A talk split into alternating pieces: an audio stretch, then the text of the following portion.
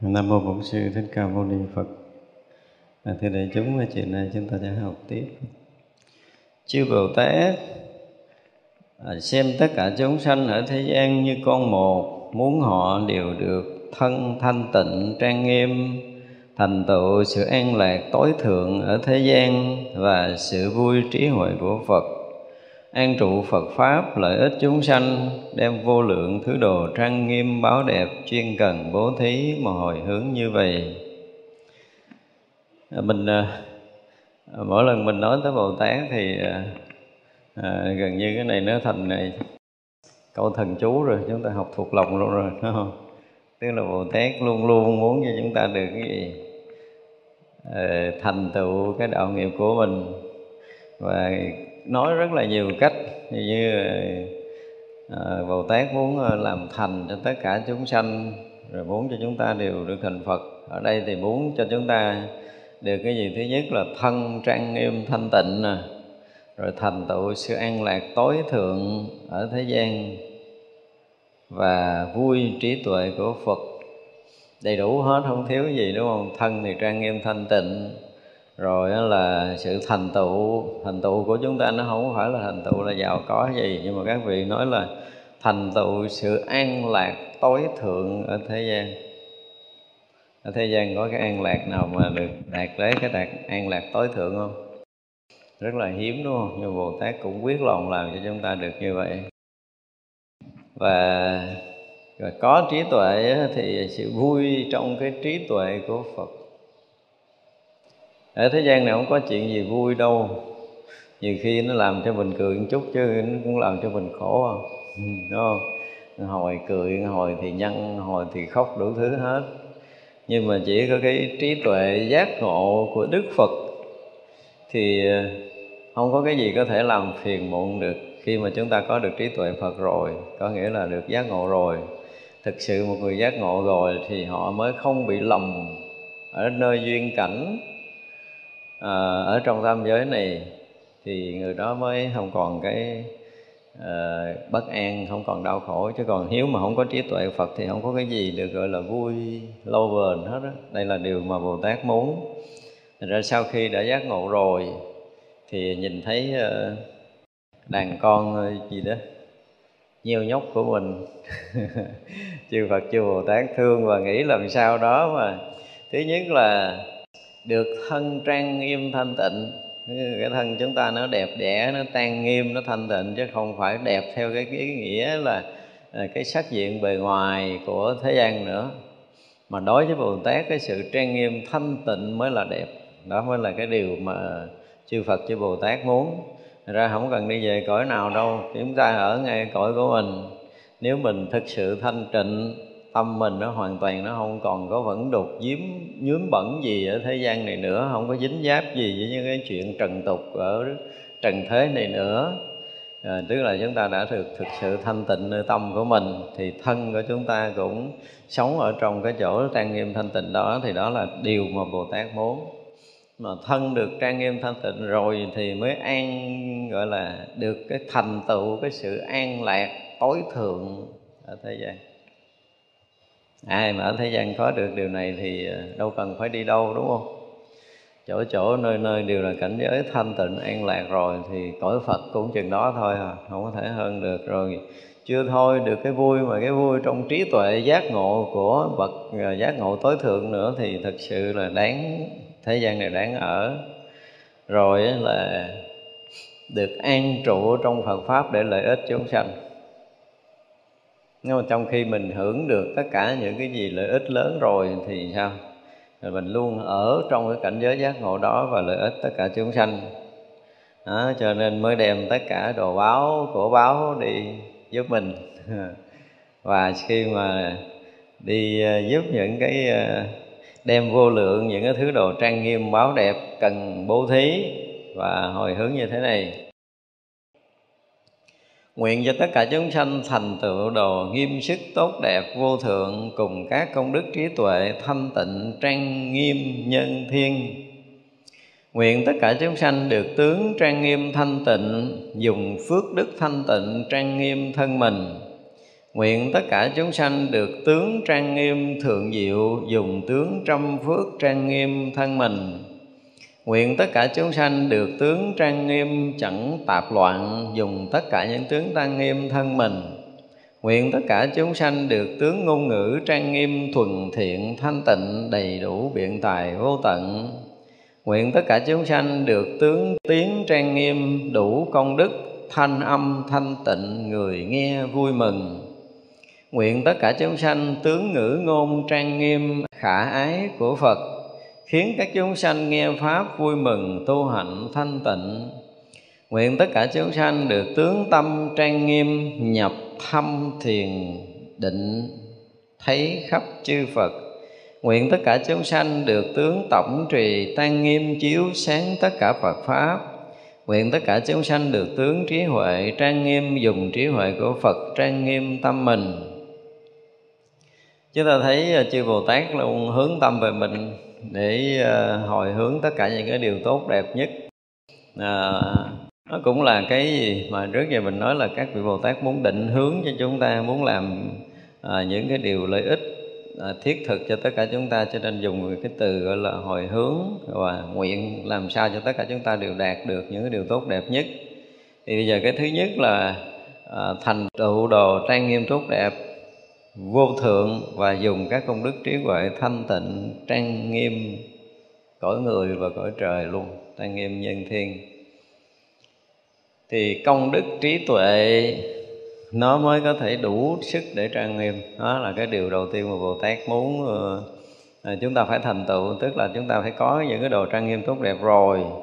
Và ờ, vô thượng những cái cái cái công đức đây dùng gọi là công đức của trí tuệ thanh tịnh. À, hồi sáng mình nói với từ công đức rồi. Tức là nếu không phải là một người có cái trí tuệ giác ngộ thì không có làm cái gì được gọi là công đức hết. Nó chỉ thuần là phước đức thôi. Và ở đây bây giờ nhắc lại là công đức của trí tuệ trang nghiêm thanh tịnh. Chỉ có công đức này mới trang nghiêm được cõi người và cõi trời còn không thì chúng ta chỉ làm một cái gì đó làm đẹp ở cái hình thức, ở cái tướng tưởng mà khi chúng ta đã thấy. Nhưng mà khi chúng ta thấy một cái người mà họ có trí tuệ rồi á, họ đã giác ngộ rồi, thì cái đời sống của họ có một cái gì đó nó vượt xa cái phòng trần mà mình không có tưởng được. Chúng ta rất là khó có thể tưởng tượng nổi là một con người mà họ đã đạt ngộ giải thoát rồi người thế gian nhìn không có hết tất cả những cái nét đẹp, trang nghiêm đó của một cái bậc giác ngộ đâu. Chúng ta không đủ sức để nhìn hết, chỉ có những bậc thánh mới thấy thôi. Tại vì khi mà họ đã phát cái hào quang trí tuệ á, mình người phàm mình nhận cũng không ra nữa. Mình thấy ở nơi họ có một cái gì rạng rỡ, cái gì an nhiên, cái gì tự tại, cái gì an lạc, cái gì siêu thoát mà mình không có diễn tả hết được. Nhưng mà mình mình thấy là mình thấy đúng là nó có một cái gì khác phàm á nhưng mà khác cái gì thì mình không biết khác cái gì.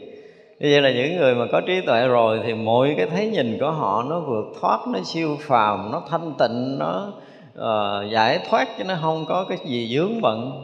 Trong cái thấy cái nghe cái sinh hoạt của họ gần như là không có một chút vướng bận nào. Mà có cái gì đó, nó không có nó không phải như người phàm.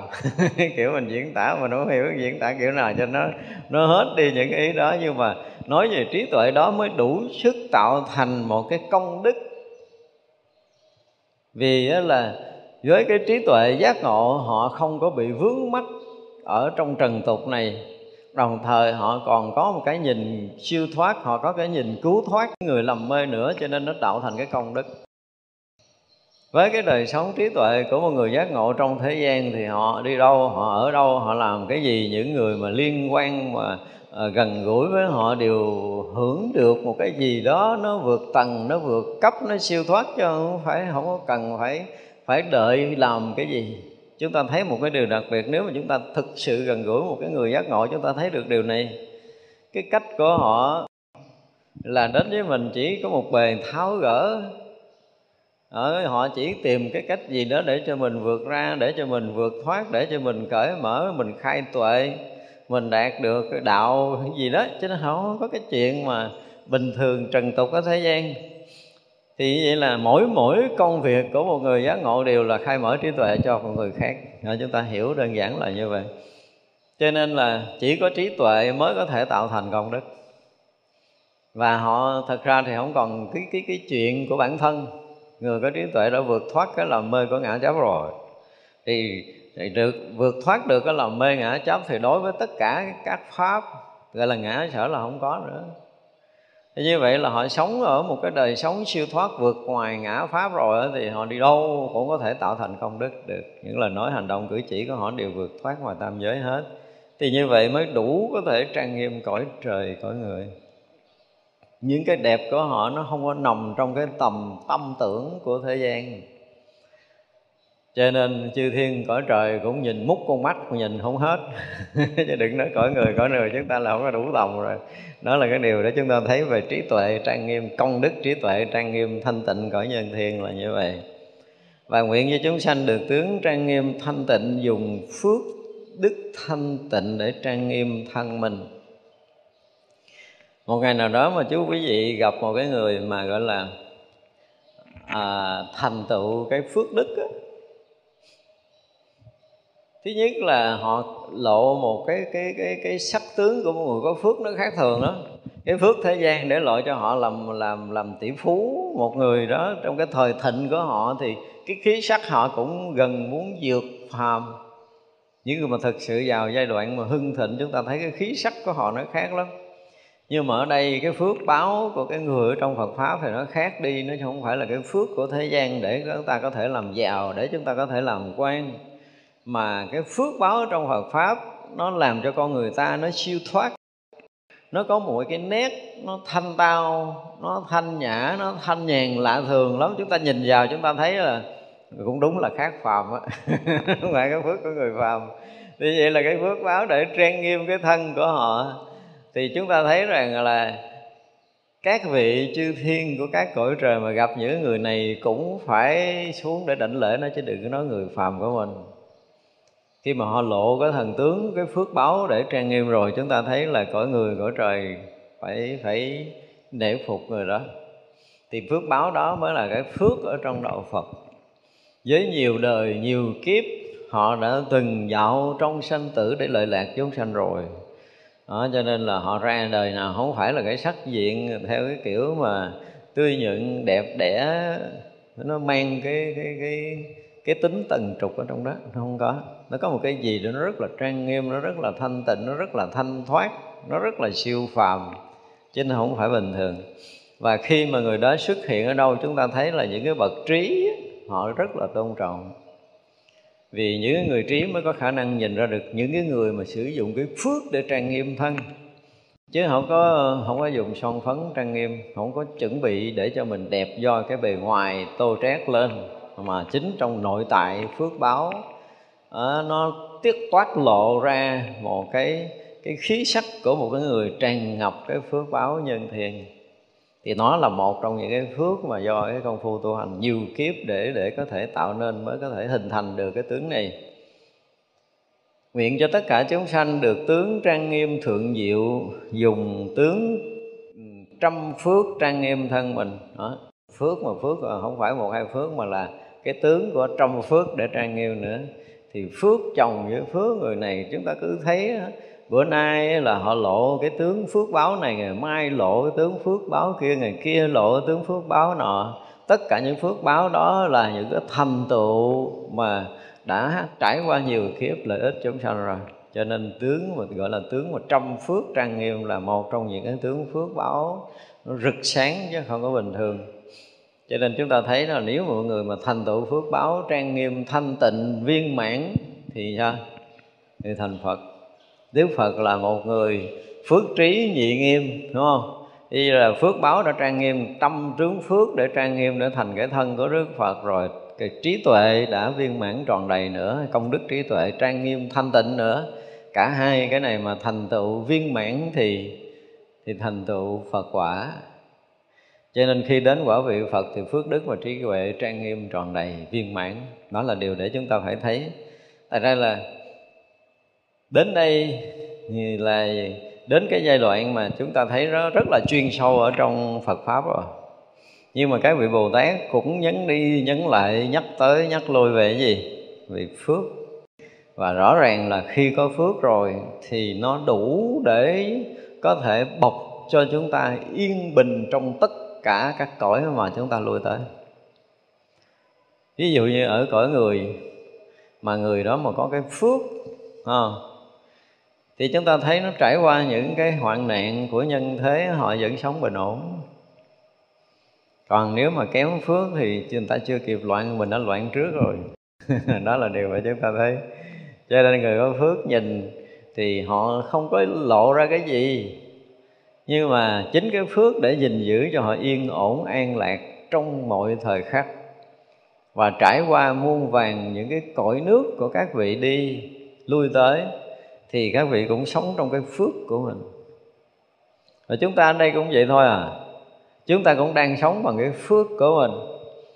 Mà cái phước mình nó trổ ngày nào á, thì ngày đó chúng ta yên ổn, an lạc. Cái phước mà chúng ta cảm giác mà nó bị, gọi là, vơi đi, bị tổn đi, thì cái dấu hiệu bất an xảy ra nơi lòng là đang ngủ thức dậy cảm thấy lo lắng, bồn chồn, chuyện gì đó không biết và cái này nó giống như cái trực giác báo trước là mình bị chuẩn bị có chuyện. Đại khái là vậy rồi ít bữa rõ ràng là mình bị chuyện gì đó. Rồi mình nói một cái trực giác mình cũng hay hai ba ngày trước nó đã báo mình biết rồi. Báo cái gì? Báo bước phước của mình nó lui sụp bị tổn giảm tự dưng cái mình nghe bất an. Và bất an càng lúc càng lớn rồi, rồi, rồi dẫn tới cái chuyện thực sự là gây cho mình bất an thiệt mình không còn sống yên bình như ngày nào nữa. Như vậy là cũng như các vị ở cõi trời đúng không? Thì à, sao? Phước nó tổn cái chuyện đầu tiên gì? Qua trên đầu héo nè không? Rồi chán cái chỗ ngồi của mình rồi cái gì nữa? Ở người nó toát ra cái mùi hôi y phục bắt đầu nó không còn rạng rỡ vân vân. Tất cả những cái mà dấu hiệu để làm chúng ta tổn phước. Thế cõi người mình cũng vậy á. Tự nhiên mình đang sống yên bình vậy cái tâm mình nó rối lên Đúng không? Cái mình chán cái chỗ mình đang sống cái mình muốn đi đâu đó.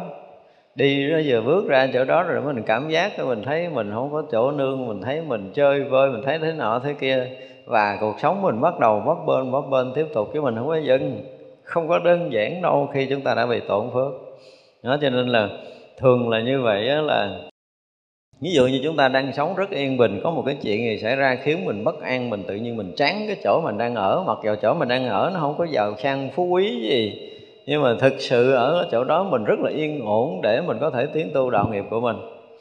Vậy mà tự nhiên mình chán à? Mình không thích mình không ưa mình thấy bức ngặt mình thấy khó chịu mình thấy tù túng mình thấy gì đâu không, không ở nữa. Thì cái đó làm sao? Thứ nhất là phải kiếm sư phụ lại đi sám hối, đi xin chỉ có vì cái chuyện gì cái đó. Cái thứ hai là tự mình phải sám hối trước hoàng phật là một vài đêm liền như vậy.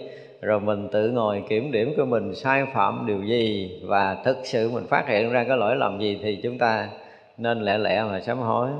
Và thường đó là chúng ta bị xúc phạm tới những cái bậc đại thiện tri thức. Đó là cái mà làm chúng ta bất an, dai dẳng một là ý nghĩ chúng ta có cái thái độ khinh thường, hoặc là chúng ta lỡ có phạm một cái lời nói nào đó gì gì á, đại khái là chúng ta xúc phạm thiện tri thức là nhanh nhất. Nó phá tàn phước mình nhanh nhất, tự động mình bất an, tự động mình khó chịu, tự động mình thế này thế kia, nó kỳ cục lắm, nó không có giữ mình yên bình được. Và nếu chúng ta có duy trì, chúng ta sống đi nữa thì nó cũng sống trong cái bấp bênh. Thì ngày nào đó mình phát hiện được cái lỗi lầm của mình và mình bắt đầu mình sám hối hết cái cái cái tội lỗi đó đó đó, thì tự nhiên cái mình yên lại mình cảm giác an lạc như ngày nào. Còn không là nó cứ dây dẫn hoài trong cuộc đời của mình. Mình có đi tìm chỗ khác mình sống và chỗ đó nó đảm bảo cho đời sống mình yên ổn nhưng mà mình cảm giác mình cũng không yên. Chứ không phải là mình có một cái chỗ sống tốt mới là mình nghĩ là mình yên nhưng thực sự không bao giờ yên. Và cứ đổi hết chỗ này tới chỗ kia cứ mình bất an trong tâm hoài nhưng mà mình không thấy cái lỗi để làm cho mình bất an thì cả cái đời này là mình không bao giờ yên được. Đó là điều mà mình phải biết. Thật ra là bồ tát vẫn luôn dạy dỗ, nhắc nhở chúng ta dùng phước để trang nghiêm thân không? dùng phước để đi trong cái lộ trình sinh tử của mình. Đừng bao giờ với thân khẩu ý chúng ta phạm những cái sai lầm để làm mất phước của chúng ta. Mà phước mà mất nhanh nhất là cái gì? Phỉ bán thiện thức là xa địa ngục như trên vắng cái này là cái thực sự không nên tại vì có khi mình tu 5 năm, 10 năm, 20 năm chỉ lần một lần thôi, một niệm thôi, một thái độ uh, tỏ ra sự bất kính, tỏ ra sự khinh thường, tỏ ra một cái gì đó trong cái hiểu lầm của mình. Thì mình không có kịp sám hối và không kịp sám hối thì khó gỡ. À. thế gây chúng ta bất an rất là lớn chúng ta chỉ cần phạm chút với cái người có đức hơn mình thôi, chưa nói là thiện tri thức. Ví dụ như nhất là ở trong chùa nè. Ở trong chùa những vị mà đã ờ, thọ giới lâu, các vị tỳ kheo lâu năm. Mặc dù họ không có tài ba giảng thuyết gì đâu, nhưng mà họ sống rất là là trang nghiêm, thanh tịnh, giới thể trang nghiêm, thanh tịnh. Và họ sống rất là khiêm hạ. Có nhiều khi mình lấn lướt, họ cũng không nói gì họ cũng cười cười cười cười vậy chứ mà chết đó, không có dẫn chơi được đâu nha. Tôi thấy có mấy người họ chỉ cần xúc phạm với những người như vậy thôi là tôi thấy ủa sao tôi, đời sống của họ không có còn yên ổn nữa? Mình cũng theo dõi nhiều chuyện lắm rồi. Cho nên mấy à, anh mấy chị mà sa di nhỏ tuổi thấy người lớn đừng có ăn hiền hiền đừng có ăn hiếp nguy hiểm lắm. Không có dẫn chơi đâu tại vì sao? Tại vì khi mà những người mà đã thọ tỳ kheo mà các vị đã giữ giới thanh tịnh đó thì uh, thứ nhất là gì? Là các vị thần hộ giới hộ vệ họ. Cái thứ hai họ sống thanh tịnh tới cảm được các vị chư thiên của các cõi trời theo hộ nữa chứ không có đơn thuần đâu. Họ kêu họ chưa có giác ngộ giải thoát gì hết nhưng mà họ giữ giới thể thanh tịnh. Và đời sống họ đã thanh tịnh rồi thì đừng có đụng vô đây là điều mà để chúng ta biết. Làm cái gì thì cũng được ha. Nhưng mà đụng tới những người mà giữ giới thể thanh tịnh, những người mà tu tập thành tựu, những cái công đức lớn mà chúng ta xúc phạm, chúng ta chỉ cần tác ý xúc phạm thôi là chúng ta đủ mệt cho cả đời của mình rồi. Đụng những người có đức là khó cứu đó là những điều mà chúng ta phải thấy, cho nên là tự nhiên cái đời sống chúng ta rất là bình ổn mà mình sụp đổ xuống, mình bị một cái gì đó mình cảm giác là mình bất an, mình bị dao động, mình khó chịu, chỗ ăn, chỗ ở, cái gì gì đó. Thì phải ngồi lại, ráng mà tỉnh, kiểm tra lại không trong trong trong thời gian sống vừa qua mình có phạm những cái lỗi lầm lớn không? Đối trước những cái nơi thờ phượng trang nghiêm, chúng ta có thái độ gì? Đối trước những cái người mà có đức chúng ta có thái độ gì? Những cái đó chúng ta kiểm tra hết những người lớn tuổi hơn mình những cái người trên trước mình những cái ờ, đại sư huynh đại sư tỷ mình. Coi mình đối xử làm sao mình có thái độ làm sao? Tất cả những cái đó mình phải kiểm tra hết rồi tới cái bạn bè à, tới những người chung quanh mà những người bạn mình mà hiền có đức mà mình à, có thái độ không tốt cũng coi chừng là mình đã phạm tức là trước mắt mình đã kiểm tra tất cả những cái sai phạm về mặt phước đức đó. chúng ta phải kiểm tra kỹ những cái điều đó trước. Rồi những cái sinh hoạt đời sống những cái lơ đễnh công phu vân vân tất cả những đó mình phải kiểm tra cho nó sát hết. Phát hiện mình sai cái gì thì phải lẹ làng sám hối cái đó. Sám hối đến khi nào mà thấy gì đó tướng hảo mới có thể hết. Thì đương nhiên là đầu tiên khi mà chúng ta nó hết lỗi á, thì ờ, cái cái sâu nơi tâm cái rai rứt cái bất an nó không còn. Mình khôi phục lại cái yên ổn bình thường như ngày nào. Và mình hiểu được đạo lý sáng suốt chứ không còn mờ mờ giống như giai đoạn bất an kia. Và chúng ta công phu cảm giác là mình yên ổn được rồi à, tức là những cái thời thiền mình có thể mình không còn bị bấn loạn bất an như hồi trước mình thực sự là yên tâm dụng công là có kết quả. Vân vân, tất cả mọi cái nó bắt đầu nó khôi phục trở lại. Thì đó là một dấu hiệu mừng. Nhưng mà có nhiều người không thấy lỗi này và không chịu sám hối và bất an sẽ kéo dài. Rồi là nó sanh những cái mờ tối ở nơi tâm. Khi mà mờ tối nơi tâm thì mình sẽ dính mắc một số chuyện và dính mắc một số chuyện thì phiền não lại tăng lên. Nó vân vân nó cứ cứ chồng chồng chất chất thêm cái bất an cái phiền muộn bất an phiền muộn bất an phiền muộn mờ tối cứ như vậy nó xảy ra hoài. Và cả đời này hết tu nhưng mà có nhiều người cũng liều mạng lắm à, khi mình bất an mình cũng không biết. Thì đó là cái nghiệp vậy rồi bị che gì đó bị che chướng hết tất cả trí tuệ của mình thì không có khôi phục được. Không khôi phục được là coi như đời này là xong rồi. Ra mình thấy vừa bất an xong, cái sắc diện của mình nó bắt đầu nó tối xuống. Sắc diện của mình nó tối xuống thiệt á, không có đơn giản đâu, tất cả những khí sắc chúng ta gần như nó bị liệm liệm liệm liệm liệm liệm từ từ. Mỗi ngày cái mặt của chúng ta nó sanh những cái ờ, ờ, những cái thần khí nó nó bất thường, nó bất toàn. Đó, nó xuống xuống từ từ, xuống xuống từ từ rồi á tâm thì bất an khí sắc thì bất toàn. Sức khỏe cũng kéo theo đi xuống vân vân nó sẽ kéo dài dài, dài, dài xuống từng ngày từng ngày từng ngày. Chúng ta thấy rõ lắm. Thật ra là nó giống như ở thế gian gọi là cái gì? Mấy cái người mà hết thời hết thời là mọi chuyện nó sẽ đi xuống.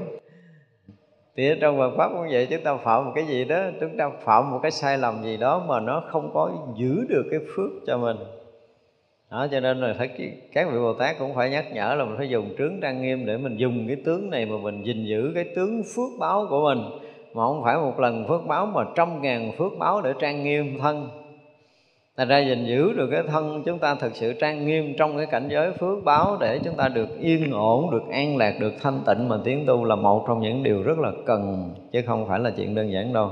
Tới bản kinh quan nghiêm lớn mà các vị vẫn gọi là gì? Uh, coi trọng cái phước của một cái đời sống của cái người mà tiến tu.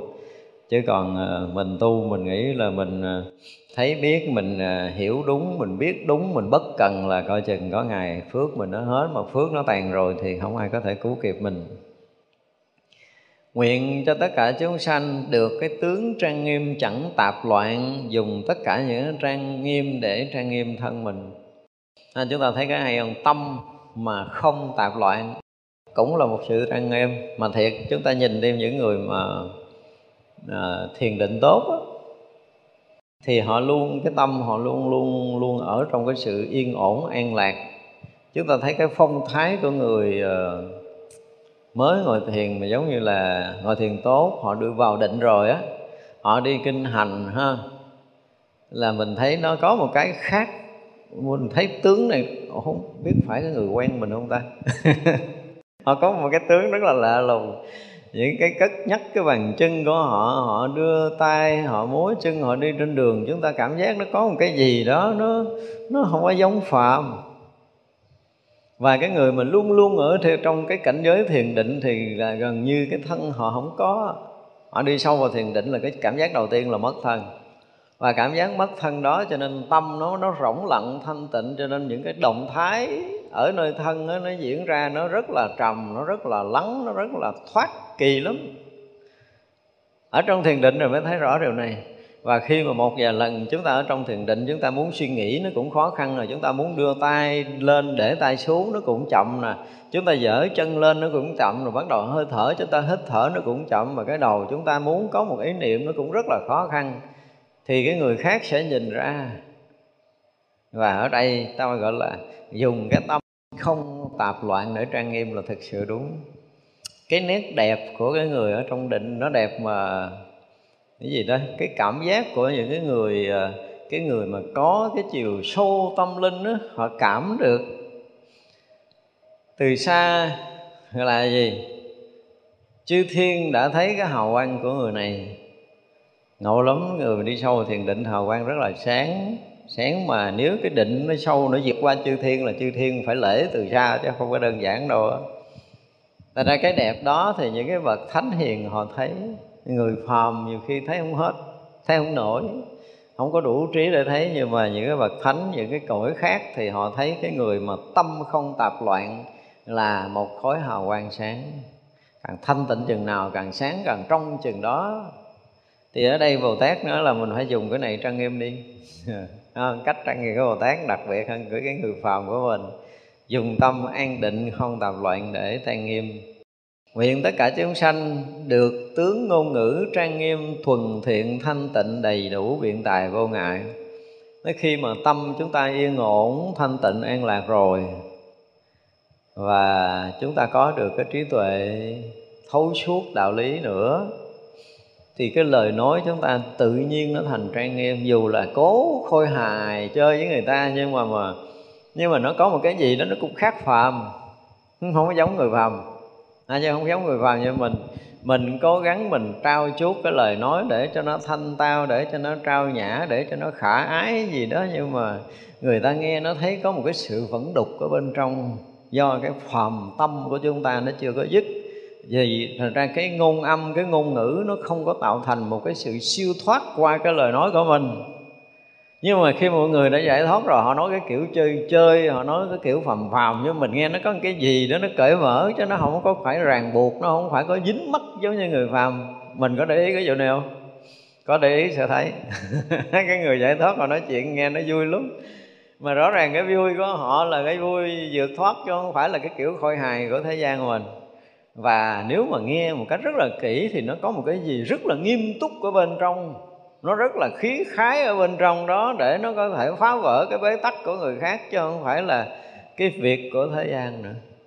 Dù họ nói chuyện thế gian họ cũng kiếm đường mở cho mình thoát, chứ đừng nói nó nói chuyện Phật pháp. Thật ra khi mà tất cả chúng ta đều có một được tướng ngôn ngữ trang nghiêm thuần thiện thì rõ ràng là những cái người này thuộc về cái dạng thánh rồi họ đã vượt thoát cái phàm trần, họ trở thành những vị thánh rồi. Thật ra họ có cái cách cái cách có những bậc thánh mà khi đã xuất ngôn rồi thì không thể lấy lại được. Cho nên từ tận sâu ở nơi thâm tâm, thiền định của họ, tận sâu ở nơi thâm tâm là cái trí tuệ giác ngộ của họ, khiến cho chúng họ, cho cái người đó nó xuất ngôn là phải dùng cái từ là siêu thoát im lặng như một bậc thánh mà nói năng như một bậc thánh chứ không có thể có một cách khác được. Đó là điều mà chúng ta thấy. Thì các vị bồ tát cũng muốn cho tất cả chúng ta được cái điều này. À, chúng ta phải tu tập tốt để có thiền định tốt có trí tuệ tốt rồi có cái tâm thuần thiện để khi mở lời bằng cái sự trang nghiêm mà thuần thiện thuần tịnh của mình để có thể lợi ích thế gian. Nguyện cho tất cả chúng sanh có được cái tướng tiếng trang nghiêm đầy đủ công đức âm thanh thanh tịnh. Người nghe vui mừng. Đó, bây giờ tướng trang nghiêm không phải như trước nữa, mà còn thêm cái nữa là tướng trang nghiêm có đủ cái công đức nữa. Do gì? Nhiều đời không có phạm bốn cái tướng lỗi. Là gì? Nói dối, nói lưỡi hai chiều, nói thiêu dệt, nói lời hung ác. Không phạm bốn cái tướng lỗi đó trước cái đã. Tuy nhiên là khi mà mọi người mà nói chuyện mà phạm bốn lỗi này thì muôn đời chúng ta không bao giờ có cái tướng trang nghiêm. Chúng ta đã biết điều này. Trước mắt là chúng ta thoát khỏi bốn lỗi đó. Cái thứ hai là người này thường tụng kinh trong giai đoạn mà gọi là chưa giác ngộ á, thì luôn tụng đọc kinh điển những lời chân lý. Cái thứ ba là luôn khen ngợi các vị thánh hiền. Cái thứ tư là luôn nói lời chân lý cho nên cái tiếng nói chúng ta mới có công đức nha. Chúng ta nhớ phải bốn cái tiêu chuẩn này. Muốn có cái tiêu chuẩn mà để nói tiếng nói của mình trang nghiêm thanh tịnh có công đức rồi cái âm thanh mình khiến cho mọi người vui vẻ là chúng ta phải có bốn cái tiêu chuẩn này. Ha. Thứ nhất là thoát khỏi bốn cái cái gì?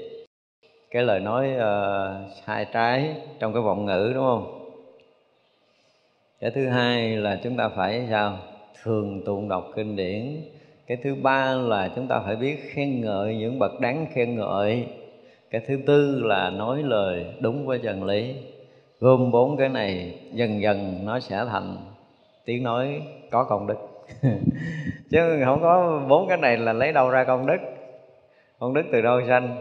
Mình nói chuyện ra mình chơi vai người ta, nói chuyện chơi vai, dù là mình nói rất là đúng cái lỗi của người khác, nhưng mà mình chơi vai người khác thì tự động nó mất cái phước của mình chứ công đức rồi không có, không thể có rồi đó. Những người mà so sánh, phân biệt chơi vai dù là mình chơi hay, dù là mình thấy hết tất cả lỗi của thế gian, nhưng mà để mình tạo cái âm đức là mình không bao giờ nói lỗi của người khác. Nói lỗi người khác cũng là một trong bốn cái lỗi đã bị sai phạm rồi. Cho nên là không có thể tạo công đức trong lời nói, không có sanh cái sự an lạc cho họ. Ví dụ thấy khi mà những người mà cái nội tại họ yên ổn, an lạc, thanh tịnh á họ chưa có mở lời đâu. Họ nhìn mình thôi. Là tự động cái cái gì? Cái sự yên ổn an lạc của họ đã tới mình rồi. Tự động mình có cái cảm giác yên bình rồi. Và nếu mà chúng ta nghe ngôn ngữ âm thanh của họ chúng ta có một cái gì đó mà mình không có diễn tả được. Câu nói thì rất là bình thường như mình nói. Ở nhưng mà nó hàm chứa đầy cái nội lực an lạc thanh tịnh cộng thêm, cộng thêm cái lòng từ rồi cộng thêm cái thiện tâm của họ nữa. Nó nhiều nhiều nhiều, nhiều cái trong đó nó mới để thành cái sự an lạc cho người nghe. Và mình nghe xong mình cảm giác có có một cái gì đó mình không không diễn tả được là nó có cái yên ổn an lạc thanh tịnh gì nó đã ngấm ngấm ngấm ngấm càng nghe mình càng ngấm. Họ giờ hỏi hiểu gì không? Nói tôi không hiểu gì nhưng mà tôi vẫn thích muốn nghe. Không hiểu nhưng mà muốn nghe và mình thích nghe mà mình cũng chẳng có biết mình thích cái gì nữa. Nhưng mà thiếu cái ngôn ngữ này, thiếu cái âm thanh này tự động mình cảm giác mình bị thiếu cái gì đó. Thật sự nó có một cái lạ đó. Và cứ nghe âm thanh này là mình giống như là mình được ăn ngon, ngủ yên vậy đó. Giống như mình bị nghiện vậy đó. Nhưng mà mình không biết là mình nghiện cái thứ gì. Thì đó là những cái lời nói công đức thực sự nó đem sự, đem lại cái sự an lạc, đem lại cái sự an vui cho thế gian này tại vì người này đó đã làm nhiều cái việc công đức rồi, đời sống an lạc, thanh tịnh rồi, tâm rồi, họ thương yêu mình rồi là họ làm lợi ích chúng sanh rất là nhiều. Họ luôn nói những lời chân lý, họ ca ngợi những cái bậc thánh, những cái bậc đáng đáng kính, đáng ca ngợi, vân vân. Và họ không bao giờ nói lời lỗi lầm, tức là không xả phạm bốn cái lỗi kia. Thì tự động lời nói nó sẽ có công đức lớn. Nguyện cho tất cả chúng sanh được cái tướng ngữ ngôn trang nghiêm khả ái của Phật khiết khiến cho các chúng sanh nghe pháp vui mừng tu hạnh thanh tịnh. Chắc là mình chưa có nằm mộng nghe Phật nói được lần nào mà không biết cái tiếng khả ái cỡ nào đúng không? Nhưng mà lạ lắm chúng ta nhìn lại lịch sử của Đức Phật á thì có những cái mẫu chuyện như thế này tức là có lần à, vô tình phạn nghe Đức Phật về cũng gần ở thành ca tỳ la vệ rồi. Mới sai mấy cái ông tướng lãnh ở hoàng cung mời, đi mời đức phật về hoàng cung. Thì đi tới nghe đức phật nói pháp, cái tự nhiên quên hết trời đất. Từ sau thời rồi sau thời pháp, đức phật cái đảnh lễ, thưa đức thế tôn, con xin được quy phật, quy pháp, quy tăng, xin được làm chúng tỳ kheo đệ tử của phật. Đức phật thiện lai tỳ kheo, đầu trọc lóc đắp y, cái quên hết. cái bắt đầu vô tình phạn mới sai mấy ông khác đi. Và cái trận sau cùng mới sai mấy cái ông mà phải nói là cận vệ, cận thần mà rất là trung thành với ờ, vô tịnh hoạn mà còn hâm cái chuyện mà mới mi mà đi chuyến này mình không có thỉnh đức phật về, tao tu di cũ tộc. Ông này ông sợ quá. Cho nên đi đó là cũng nghe đồn là tới gặp đức phật là cả như hết biết đường về. Rồi ra ổng bắt đầu ông phải giữ cái tâm ổng ổng cứ cứ là bây giờ là giống như là lấy cái gì nhét lỗ tai để không nghe Đức Phật mà dứt khoát gặp Đức Phật phải thưa xong chuyện rồi, cái chuyện gì mới nói chuyện sau, đúng không? Thì như vậy là cái lần cuối đó thì các vị đó tới lãnh lễ thưa Đức Phật đó là dứt nhất định là chuyến này không có nghe Đức Phật nói trước, tới là xin được nói trước. Không có nghe Đức Phật nói. Nó xin Đức Thế Tôn cho con con con nói cái này đi rồi cái chuyện gì nó tính sao đúng không? Rồi mới đảnh lễ thưa Đức Thế Tôn là con đã nhận lệnh của à, hoàng thượng là thỉnh Đức Thế Tôn đi về thành Ca Tỳ La Vệ một lần để thăm à, vua và thuyết pháo cho hoàng cung nghe xong rồi mừng rú lên bắt đầu ngồi thưa rồi thưa rồi bắt đầu mới ngồi. Nhập trong chúng nghe nói pháp rồi nghe xong bài pháp rồi thì cũng thưa Đức thế tôn là con muốn uh, sống đời sống thanh tịnh tỳ kheo xin đức phật uh, nhận con làm đệ tử. Đức phật thiện lai tỳ kheo rồi là có cái lá y và trọc đầu luôn. để mình thấy rằng cái sức của đức phật đó, nó có một cái gì á mà nó vượt hơn các bậc đại thánh chứ không phải cái kiểu là đương nhiên chúng ta trong cuộc đời thỉnh thoảng chúng ta mới gặp được một người. Mà gặp người đó là chúng ta không thể nào mà có thể muốn rời người đó được mặc dầu là à, họ không muốn thích mình lại gần tại rồi mà họ rất là nhiều công chuyện họ không có rảnh để tiếp mình nhưng mà mình lại quấn quýt quấn quýt mình không muốn rời. Nó có cái vui đó đó. Mà đức phật không phải là là cái một đời hai đời mà dùng cái gọi là những cái lời nói chân thật là một là những cái lời nói đúng chánh pháp là hai. À, những cái lời mà nói lên chân lý là ba và thể hiện trọn vẹn cái tình yêu của mình kể từ lúc giác ngộ cho tới khi thành Phật là nó trải qua hằng hà xa số ghép rồi. Như vậy là những cái lời mà được gọi là ái ngữ của Đức Phật đó, không phải một đời một kiếp mà nó trải qua hằng hà và xa số đời kiếp. Hơn nữa cái phút chốc mà Đức Phật thành Phật là cái tâm từ đã quá lớn để phủ trùm một cái thế gian rồi. Giống như một cái biển nước yên ổn an lạc rồi mà ai chỉ cần mà đi ngang đức phật thôi là tự nhiên có cái cảm giác là khỏi cần ngồi thiền. Cái tâm nó cũng an nữa.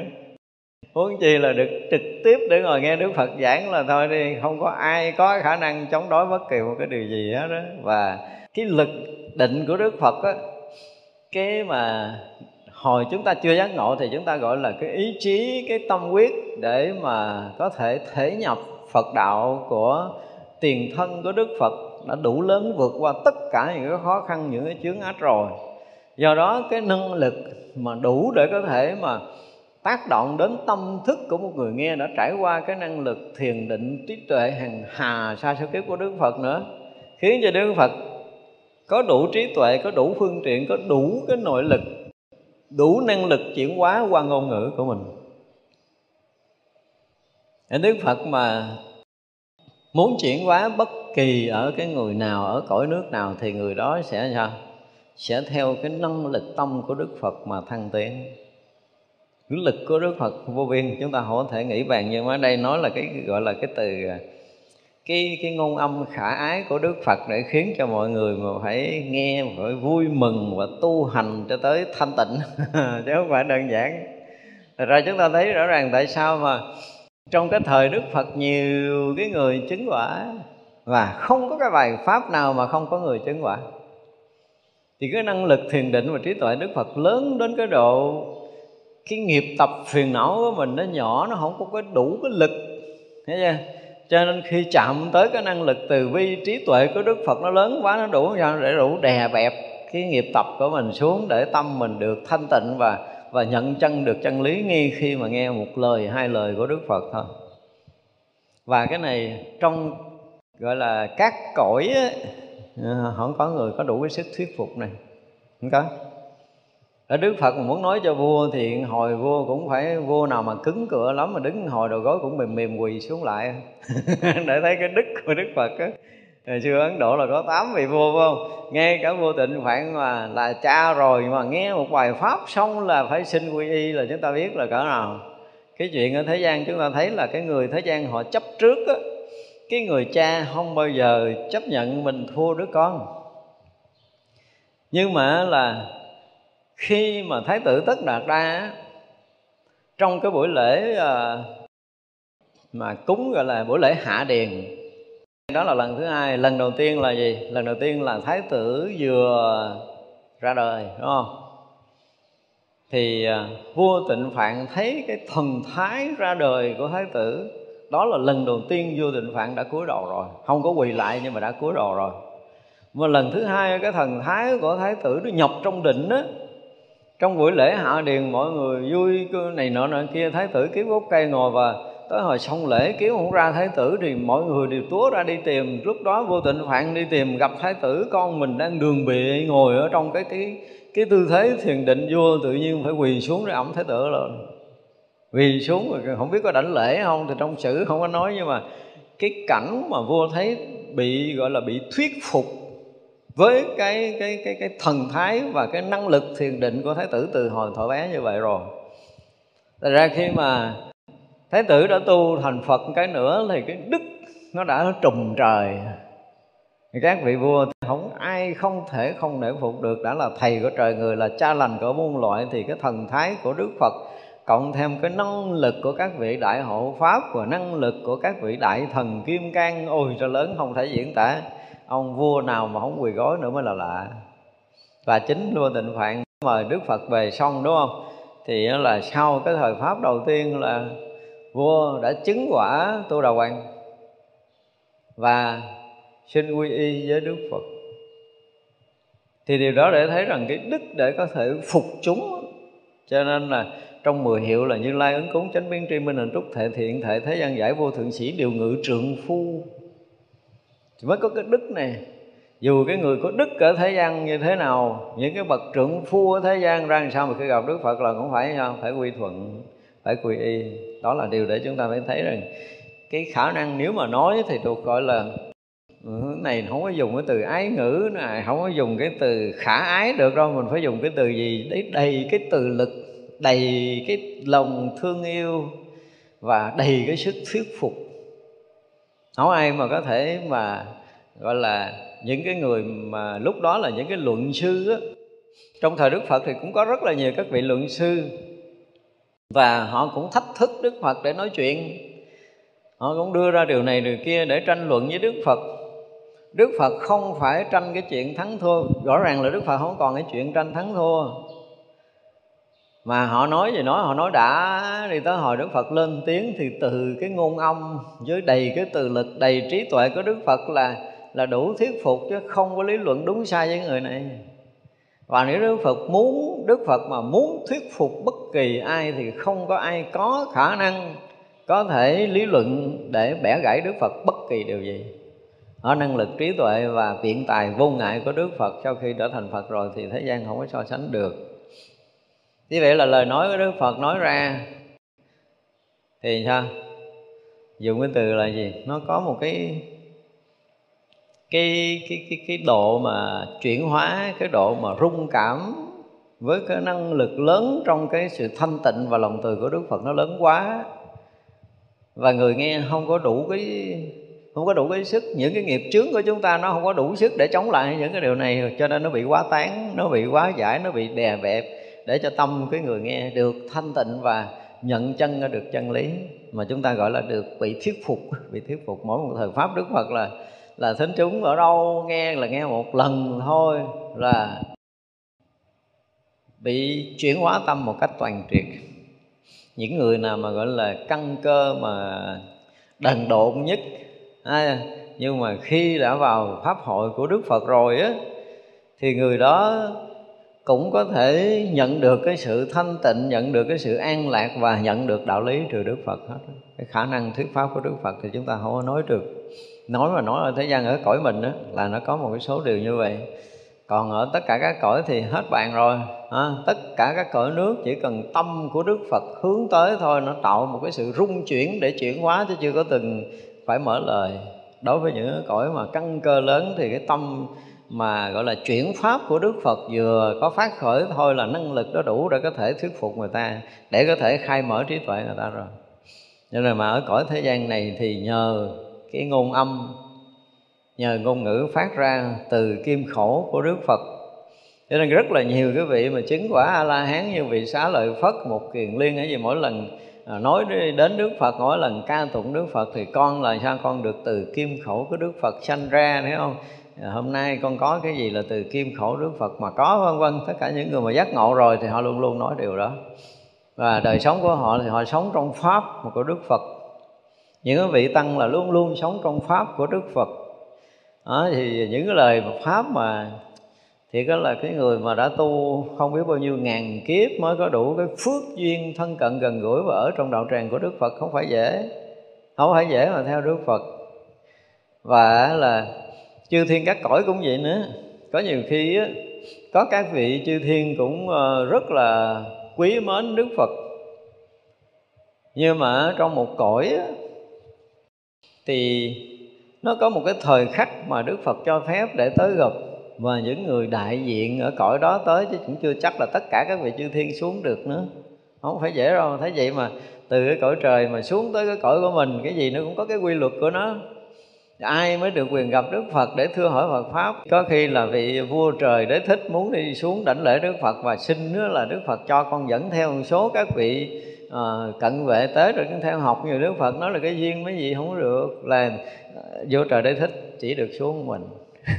Không có thể dẫn người thứ hai nữa không có đơn giản đâu. Đó cho nên là chúng ta thấy á, trong cái thế giới bình thường của mình thế giới như như cái thế giới của mình đi ví dụ như bây giờ mình có một cái cuộc hẹn để uh, gặp chủ tịch nước. Mình nói mình uh, mình đi mấy người nhưng mà người ta xét cho là mấy người này uh, à, thôi không mấy người này không cho gặp gặp người đó thôi. Thì cũng người tới gặp không được người thứ hai đúng không? Ở cõi mình nó cũng đã là vậy rồi. Nhưng mà ở cõi giới kia nó hay ở cái chỗ là gì? Cái trí tuệ của đức phật nó thấu suốt cái nhân quả của người đó. Không phải là đức phật phân biệt không phải là tính toán phân biệt rồi xét lý lịch giống như mình. Không có chuyện đó. Đức phật thấu suốt nhân quả của người đó cho nên đó là người nào giờ nào, phút giây nào được gặp phật là đức phật đã thấy rõ, biết rõ rồi. Thật ra là cái nhân duyên chưa tới là không có dễ gì được gặp. Chúng ta phải biết như vậy đó, chứ không phải Đức Phật so sánh phân biệt gì đâu. Thật ra là chúng ta thấy là khi mà được nghe lời của Đức Phật nói Thì thiệt là cái phước đã tu tập hàng hà sa số kiếp rồi. Mà mình đã tu tập nhiều kiếp rồi Thì nghe lời của Đức Phật chắc chắn là sẽ được chuyển hóa Chứ không nói chuyện khác được. Chứ không có dễ gì nghe ngôn âm của Đức Phật đâu. À, Nếu mà nói cõi phàm thì ngôn âm của Đức Phật. Còn có những cõi khác thì đức phật là thuyết pháp không phải là một loại ngôn ngữ cái kiểu của cõi mình. Cõi mình là cõi âm thanh sắc tướng nói chuyện bằng ngôn ngữ trao đổi thông tin với nhau bằng ngôn ngữ bằng chữ viết bằng cái gì cái dấu hiệu gì đó. Thì cõi khác nó cũng ờ, trao đổi nhưng mà không bằng ngôn ngữ có khi nó bằng ánh sáng ánh sáng màu này ánh sáng màu kia có cõi thì nó rung chuyển. Thì cái rung chuyển nào là tải cái thông tin nào thì cõi đó nó sẽ nhận được sự rung chuyển đó để nó hiểu cái chuyện mà người ta muốn truyền thông tin mình là cái gì. Chứ không phải cõi nào cũng nói chuyện. À, tâm thức họ làm việc ở mỗi một cái cõi nó khác nhau cái sinh hoạt mỗi cõi khác nhau thức ăn mỗi cõi khác nhau thọ dụng mỗi cõi khác nhau vân vân khác nhau hết. Tâm thức khác thì mọi chuyện nó đều khác nó thành ra là như mà đức phật xuất hiện ở cõi mình, sử dụng ngôn ngữ của người phàm cho mình nghe thì cái gọi là cái cái lực, cái sức thuyết phục theo thế nghĩa thế gian nhưng cái lực chuyển hóa là nó đúng cái nghĩa Phật pháp hơn. Thì ai mà được cái phước để có thể nghe Đức Phật nói một lần ở trong đời, thì tâm của mình sẽ, sao? Sẽ được Đức Phật chuyển theo cái hướng mà đạt ngộ, giải thoát hoặc là thấu hiểu chân lý và thực hiện tu tập tâm được thanh tịnh giống như ở đây nói tức là qua cái lời nói Đức Phật là, là vừa vui mừng mà thiệt là vui chứ không dễ gì mà nghe ngôn âm đức phật đâu. À, được nghe ngôn âm đức phật là một cái gì đó là đầy phước báo à. vì à, gọi là cái thiện căn chúng ta đã được hội tụ đầy đủ phước báo nó hội tụ đầy đủ nhân duyên nó hội tụ đầy đủ. Ba cái đó hội tụ đầy đủ thì mới nghe được đức phật nói một lời. Được lời nói đức phật là tâm chúng ta được an lạc và thanh tịnh hoàn toàn. Nguyện cho tất cả chúng sanh được tướng tâm trang nghiêm, nhập thâm thiền định thấy khắp chư Phật. Bây giờ là không phải thân trang nghiêm nữa mà tới tâm trang nghiêm rồi. Mà tâm trang nghiêm thì thâm nhập trong thiền định, Mà thâm nhập sâu trong thiền định thì cái tuệ đó mới đủ sức Để có thể thấy được Phật. Ở trong định mà nó cạn cạn, chúng ta chỉ thấy cái tâm mình nó yên thôi à. Hoặc là thấy hiện những cái cõi giới nó mình đến. Ví dụ như bây giờ trong cảnh giới thiền định là mình ngang ở cung trời đau lợi đi, thì cái cái cái sự an lạc, cái vừa cái vừa thanh tịnh, cái vừa an lạc và cái trí tuệ chúng ta sẽ thấy nguyên cái cõi giới, cõi trời thanh tịnh hiện ra nơi tâm của mình. Mình thấy hơn nữa mình không thấy nổi đâu thấy hơn nữa không bao giờ thấy nổi. Ví dụ vậy. Thì vậy là cái sức định chúng ta chỉ tới đó thôi. Nhưng mà chúng ta định sâu hơn nữa để chúng ta vượt qua những cõi trời, để chúng ta thấy được cái gì? Coi như chúng ta vừa có tâm giới để chúng ta thấy được thánh quả a la hán đi, thì cái cảnh giới thanh tịnh niết bàn của a la hán nó hiện ra nơi tâm của chúng ta, tràn ngập hết. Và chúng ta cũng không thể thấy gì hơn nữa được thì trí tuệ đạt sâu hơn nữa ở cảnh giới của chư vị Bồ Tát, thì cảnh giới của Bồ Tát là một cảnh giới tâm thanh tịnh rộng lớn hơn. Và chúng ta chỉ sở hữu cảnh giới đó ở cái trong cái tâm chứng và cái thiền định của mình thôi. Cho tới cái ngày mà chúng ta thực sự đạt được Phật định cả thì trí tuệ Phật bắt đầu mới mở ra, thì lúc đó mình mới thấy được cảnh giới của chư Phật. Chứ còn Bồ Tát thấy đâu có nổi đâu. Bồ Tát chưa thánh cảnh giới Phật nổi, đừng nói là mình mình là chịu chết. Cả mình là tu còn lâu lắm nói là ra là mà Bồ Tát lại còn muốn mình thanh tịnh và đạt được cái định gọi là Phật định để mình có thể thấy được cõi giới của chư Phật. Mà thấy được cõi giới chư Phật là gì? là thành Phật rồi mới thấy. Chứ còn Bồ Tát thấy không nổi. Nguyện cho tất cả chúng sanh được tướng trọng trì, trang nghiêm, chiếu khóc tất cả Phật Pháp. Tức là ví dụ, tất cả những cái gì mà trang nghiêm mà đẹp đẽ nhất thì thì sao? Được trọn ở nơi tâm của mình như vậy là tất cả những cái thấy hiểu Phật Pháp đã trải qua nhiều đời nhiều kiếp công phu của mình cho tới một ngày mà mình thấy thấu suốt hết tất cả Phật đạo rồi, thì người này cũng xem như là một cái bậc giác ngộ gần thành Phật hoặc là thành Phật thì mới có đủ sức này Nguyện cho tất cả chúng sanh có được cái tướng trí huệ trang nghiêm dùng trí huệ của Phật để trang nghiêm tâm mình. Tới giờ phút này mới lộ là thật tướng là Phật ra, đúng không?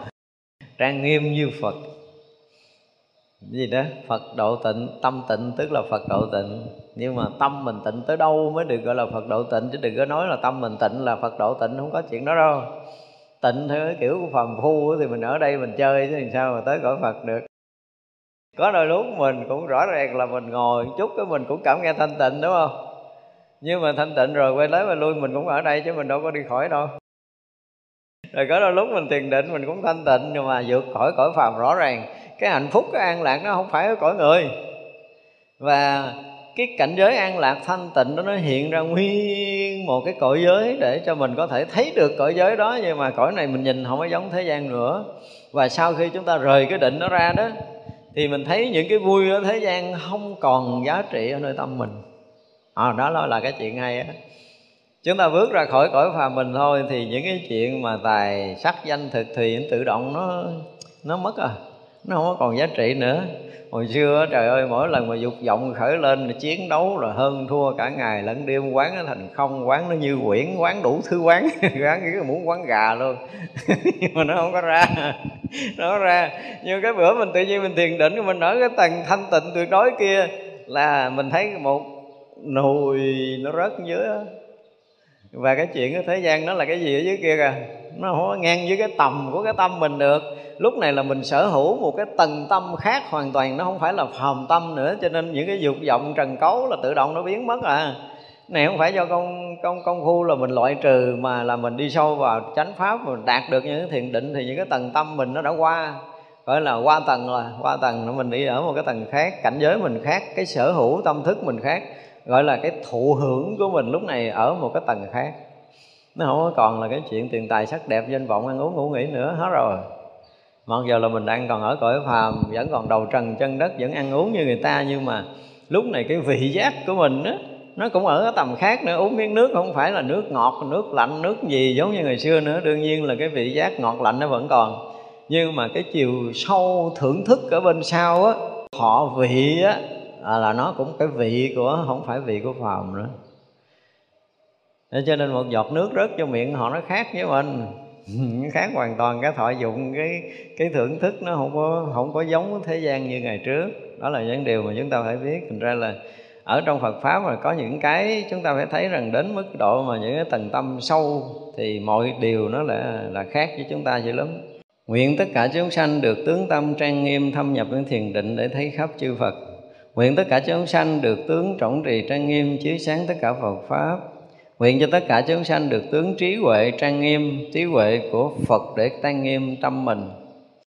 Thì như vậy là nếu như không phải giác ngộ Phật đạo á, thì chúng ta không có biết cái cách để trang nghiêm cái cõi Phật.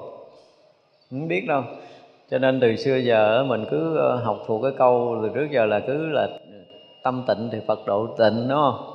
Trang nghiêm tâm tức là trang nghiêm cõi Phật vân vân. Thật ra cõi Phật không cần trang nghiêm tâm thật, thì nó đã vốn dĩ thanh tịnh. Rồi có những cái câu nói lúc đầu mình nghe nó hay lắm, nhưng mà tới hồi mình học Phật pháp sau thì cái câu này đúng là những cái câu sai lầm. Không có cái chuyện trang nghiêm tâm là trang nghiêm Phật.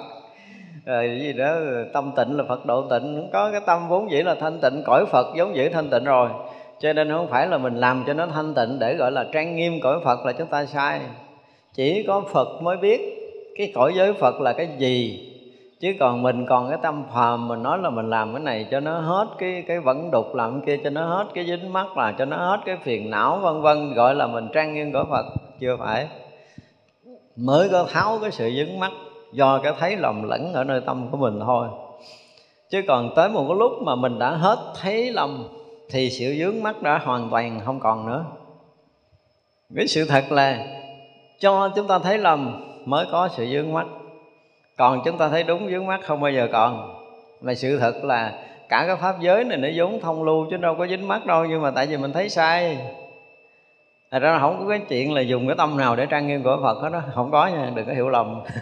Đây phải nói một cách rõ ràng Không có cái chuyện là trang nghiêm tâm là trang nghiêm của Phật Không có, không có cái chuyện mà tâm tịnh là Phật độ tịnh. Nghe nói thì nó ngọt ngào vậy đó Chứ không phải cõi Phật là cái cõi vốn dĩ đã thanh tịnh rồi thì mình không có thể nào mà dùng cái từ tôi làm cho tâm tôi nó trang nghiêm bằng cõi Phật không có không có không có. Có nghĩa là sau khi chứng thánh quả vẫn chưa biết cái sự thanh tịnh của cõi Phật mà. Thánh quả a la hán chưa biết cái thanh tịnh ở cõi Phật là cái gì đâu. Nhưng mà các vị la hán đã đã ở trong cõi giới thanh tịnh của bậc thánh, vượt phàm hoàn toàn. Thì cõi phàm mình không có tưởng nổi là gì hết, tưởng mới tới thanh tịnh của cõi thánh thì bao nhiêu cái tâm tưởng về thanh tịnh về an lạc về hạnh phúc cái gì cái gì cái gì mà mình đã có lâu nay đi. Và thậm chí chúng ta có thể tưởng tượng chúng ta có thể phóng đại cái chuyện an lạc hạnh phúc của mình trong cái cõi của mình. Không có dính gì cái cõi thánh đó, đó không có dính gì hết đó khi nào chúng ta chết lặng hết tất cả những cái ảo tưởng những cái tưởng của mình nó chết rồi những cái tâm tưởng của mình có thể tưởng tượng được cái này tưởng tượng được cái kia chúng ta tưởng được an lạc chúng ta tưởng thanh tịnh gì đó nó hết hoàn toàn rồi. Và tâm chúng ta thực sự rỗng lặng thanh tịnh và chúng ta thấy được sự rỗng lặng thanh tịnh hiện hữu trùm khắp đi nữa. Thì cái rỗng lặng thanh tịnh trùm khắp đó nó chỉ ngang một số những cái tầng, những cái cõi giới, những cảnh giới của các cõi trời thôi. Và cứ đi sâu vào thiền định, đi sâu vào thiền định thì chúng ta thấy ra được một cái tầng mới. Đi sâu thiền định chúng ta thấy được một cái tầng mới. Đi sâu thiền định thấy được một tầng mới và chúng ta được vượt tất cả những cái tầng trời để chúng ta đi sâu vào thiền định chứng thánh quả a la hán đi thì tới thánh quả a la hán thì tất cả những cái cảnh giới đã trải qua, mình thấy rõ ràng là nó xa xăm lắm, không có thể nào có thể so sánh được cảnh giới thánh a la hán đâu. Và các vị a la hán này mới bắt đầu đi ở các cõi mà làm lợi ích chúng sanh đó thì cái công đức nó tăng trưởng và công đức mà độ sanh của mình được tăng trưởng thì cái thấy biết của các vị nó càng lúc nó càng sâu hơn, nó qua một số cái tầng tâm sâu hơn nữa trong cái cõi giới của bậc thánh. Thì có những cái trí tuệ giác ngộ nó khác hơn trước đây rất là nhiều. Những cái thấy nhìn về cái cái cảnh giới tâm chứng nó mỗi lúc nó mỗi sâu, mỗi lúc nó mỗi rộng, mỗi lúc nó mỗi thâm trầm, nó sáng suốt hơn rất là nhiều cho tới một cái ngày mà các vị đi tới những cái tầng bậc mà đại bồ tát à, tới những cái tầng bậc giác ngộ gần thành phật thì mọi cái thấy nhìn ở trước là chúng ta thấy nó cách xa hình trùng khác nhau hình trùng những cái sự thấu suốt những cái cái rộng khắp. Rồi cái tâm từ nó cũng là một cái gì đó nó rất là thực nó rất là rộng nó rất là mênh mông. Tất cả những cảnh giới đó đều là những sự ngỡ ngàng sau một giai đoạn mà làm lợi ích chúng sanh. À, mỗi một cái giai đoạn đi à, dạo các cõi nó làm lợi ích chúng sanh cái mình qua được một tầng bậc cái rồi mình làm lợi ích chúng sanh cái mình qua được một tầng bậc mỗi một tầng bậc mình qua là mỗi một cái mới mỗi tầng bậc qua mỗi cái mới trong cảnh giới của của các bậc thánh. Cho tới khi mà tới cái trí huệ của Phật thì lúc đó là cái chỗ tận cùng của cái thấy biết của những cái bậc đại giác ngộ. Thì nó hoàn toàn khác đi nếu chúng ta tưởng tượng là mình đang leo núi lên cao thì mình thấy được rộng, lên cao thấy được rộng, tới hồi mình lên tới tỉnh đỉnh thì mình mới thấy khắp thì vậy là đến đỉnh của trí tuệ giác ngộ hoàn toàn rồi, thì lúc đó là gần như không còn có gì có thể khuất mất trong tất cả các cõi giới ở khắp mười phương này. Mặc dù giai đoạn đầu các vị a la hán cũng chứng thánh quả, thấy cái tâm mình trùm khắp, nhưng mà tất cả cõi nước mười phương không có thấy hết được đâu. Tới khi mà chứng thành phật quả rồi, tất cả mọi cái đều hiện ra rất là rõ ràng một lượt, một lần thì lúc đó mới thấy là trí tuệ của một bậc giác ngộ làm Phật nó hoàn toàn khác với tất cả những cảnh giới tu chứng lầu này và trùm hết tất cả mọi thứ. Thì lúc đó được gọi là sử dụng trí huệ Phật để trang nghiêm cái cõi của mình chứ thực sự không có trang nghiêm. Càng sâu ở trong cảnh giới thiền định, càng sâu trong cảnh giới trí tuệ thì càng không có công phu, không có làm thêm cái gì hết á, không có làm thêm cái gì. Mà là cái sự lợi ích của mình á, lớn chừng nào, thì cái thấy biết của mình lớn chừng đó và cái phước báo của mình lớn chừng đó. Phước báo lớn chừng nào thì cái thấy biết nó cũng theo đó, nó lớn chừng đó, nó cứ tăng dần tăng dần. Nó tăng tăng trưởng cái cái phước đức, tăng trưởng cái trí huệ, tăng trưởng cái lợi ích. Vừa tăng trưởng lợi ích thì sẽ tăng trưởng phước đức và tăng trưởng trí huệ như vậy lần lần lần tới mà gọi là viên mãn tròn đầy thực sự phước đức đã đã đã hết chỗ để lớn rồi, trí tuệ là nó đến mức độ tận cùng rồi, thì các vị mới thấy rõ ràng là cái cõi thanh tịnh của chư Phật từ xưa cho tới bây giờ. Là vậy là chừng đó không có thêm, cũng không bớt, không có do ông này tu nhiều, tu giỏi mà cõi Phật nó đẹp hơn cõi kia không có. Cõi của Phật thì thì là tuyệt đối như nhau tới chỗ đó rồi là không có cái chuyện mà ông này hôm kia một chút chút xíu cũng kéo không ra nữa. Bao nhiêu phước đức bao nhiêu trí huệ đều đều dung thông viên mãn tròn đầy như nhau không có khác. Cho nên dù là đức phật quá khứ có chỉ cần à, à, khởi một niệm để độ chúng sanh ở cõi nào thì khắp chư phật mười phương liền biết. Và sao? Giá trị là là gọi là cái gì? Dùng cái từ là gọi là giống như đồng cảm mà, nó gần gần giống như đồng cảm mà, nó có một cái sự tương thông của tâm một đức phật, tương thông với tâm hằng hà sa số chư phật. Một tác niệm của đức phật cũng như tất cả chư phật đang tác niệm. Tới lúc đó chúng ta mới thấy là cái cảnh giới giác ngộ của chư phật nó đồng đẳng với tất cả mọi cái sinh hoạt thành ra là nếu một người biết chỉ cần hướng về đức phật, đảnh lễ với tất cả tâm thành, đủ rồi, không có phật đông, phật tây, phật nam, phật bắc gì, thượng phương, hạ phương gì cũng vậy à. Tất cả các chư phật chỉ cần có một cái tác niệm ví dụ như một đức phật tác niệm phân thân ở cõi nào để thành phật, thì ở đây tất cả chư phật đều thấy anh phân thân tới đó, anh làm cái gì cái gì, tới ngày nào anh thành phật và anh thuyết pháp gì, và thu thần tịch diệt ra làm sao để lại bao nhiêu xá lợi, rồi xá lợi đó được tồn tại bao nhiêu cõi giới đó, nó còn à, chánh pháp, còn à, trượng pháp, rồi còn à, mạt pháp gì gì gì đó nó hiện ra hết trong một cái sát na tâm mà hồi đó có một cái vị phật mới vừa khởi một niệm thôi hồi đó có nghĩa là quá khứ, tức là chư phật quá khứ đã thành phật. Thì như vậy là lúc này mà có một người mà nhập trong cõi giới phật, ở trong cái đại định, cái phật định đó đó, thì tất cả những cái chuyện của chư Phật quá khứ đã từng làm. Thậm chí là tiền thân Đức Phật chưa thành Phật, cho tới khi Đức Phật đã thành Phật, và Đức Phật đã thành Phật rồi là phân thân đi các cõi như thế nào thì nghi cái phút thiền định đó là thấy hết thấy hết thấy hết, thấy hết tất cả mọi cái như vậy á. Thì như vậy thì mới biết cái chuyện là trang nghiêm của Phật là cái gì. Còn bây giờ thì thôi đi đừng có tưởng. Như mình là tưởng tưởng ra cái tưởng tưởng sanh cái tưởng để thành tựu cái tưởng thôi chứ mình đâu có gì hơn được. Đây là lúc bố thí các thứ trang nghiêm đại bồ tát đem thiện căn hồi hướng khiến tất cả chúng sanh đầy đủ vô lượng phật pháp. Công đức trí huệ đều viên mãn trang nghiêm, rời hẳn tất cả những sự kiêu mạn và phóng vật.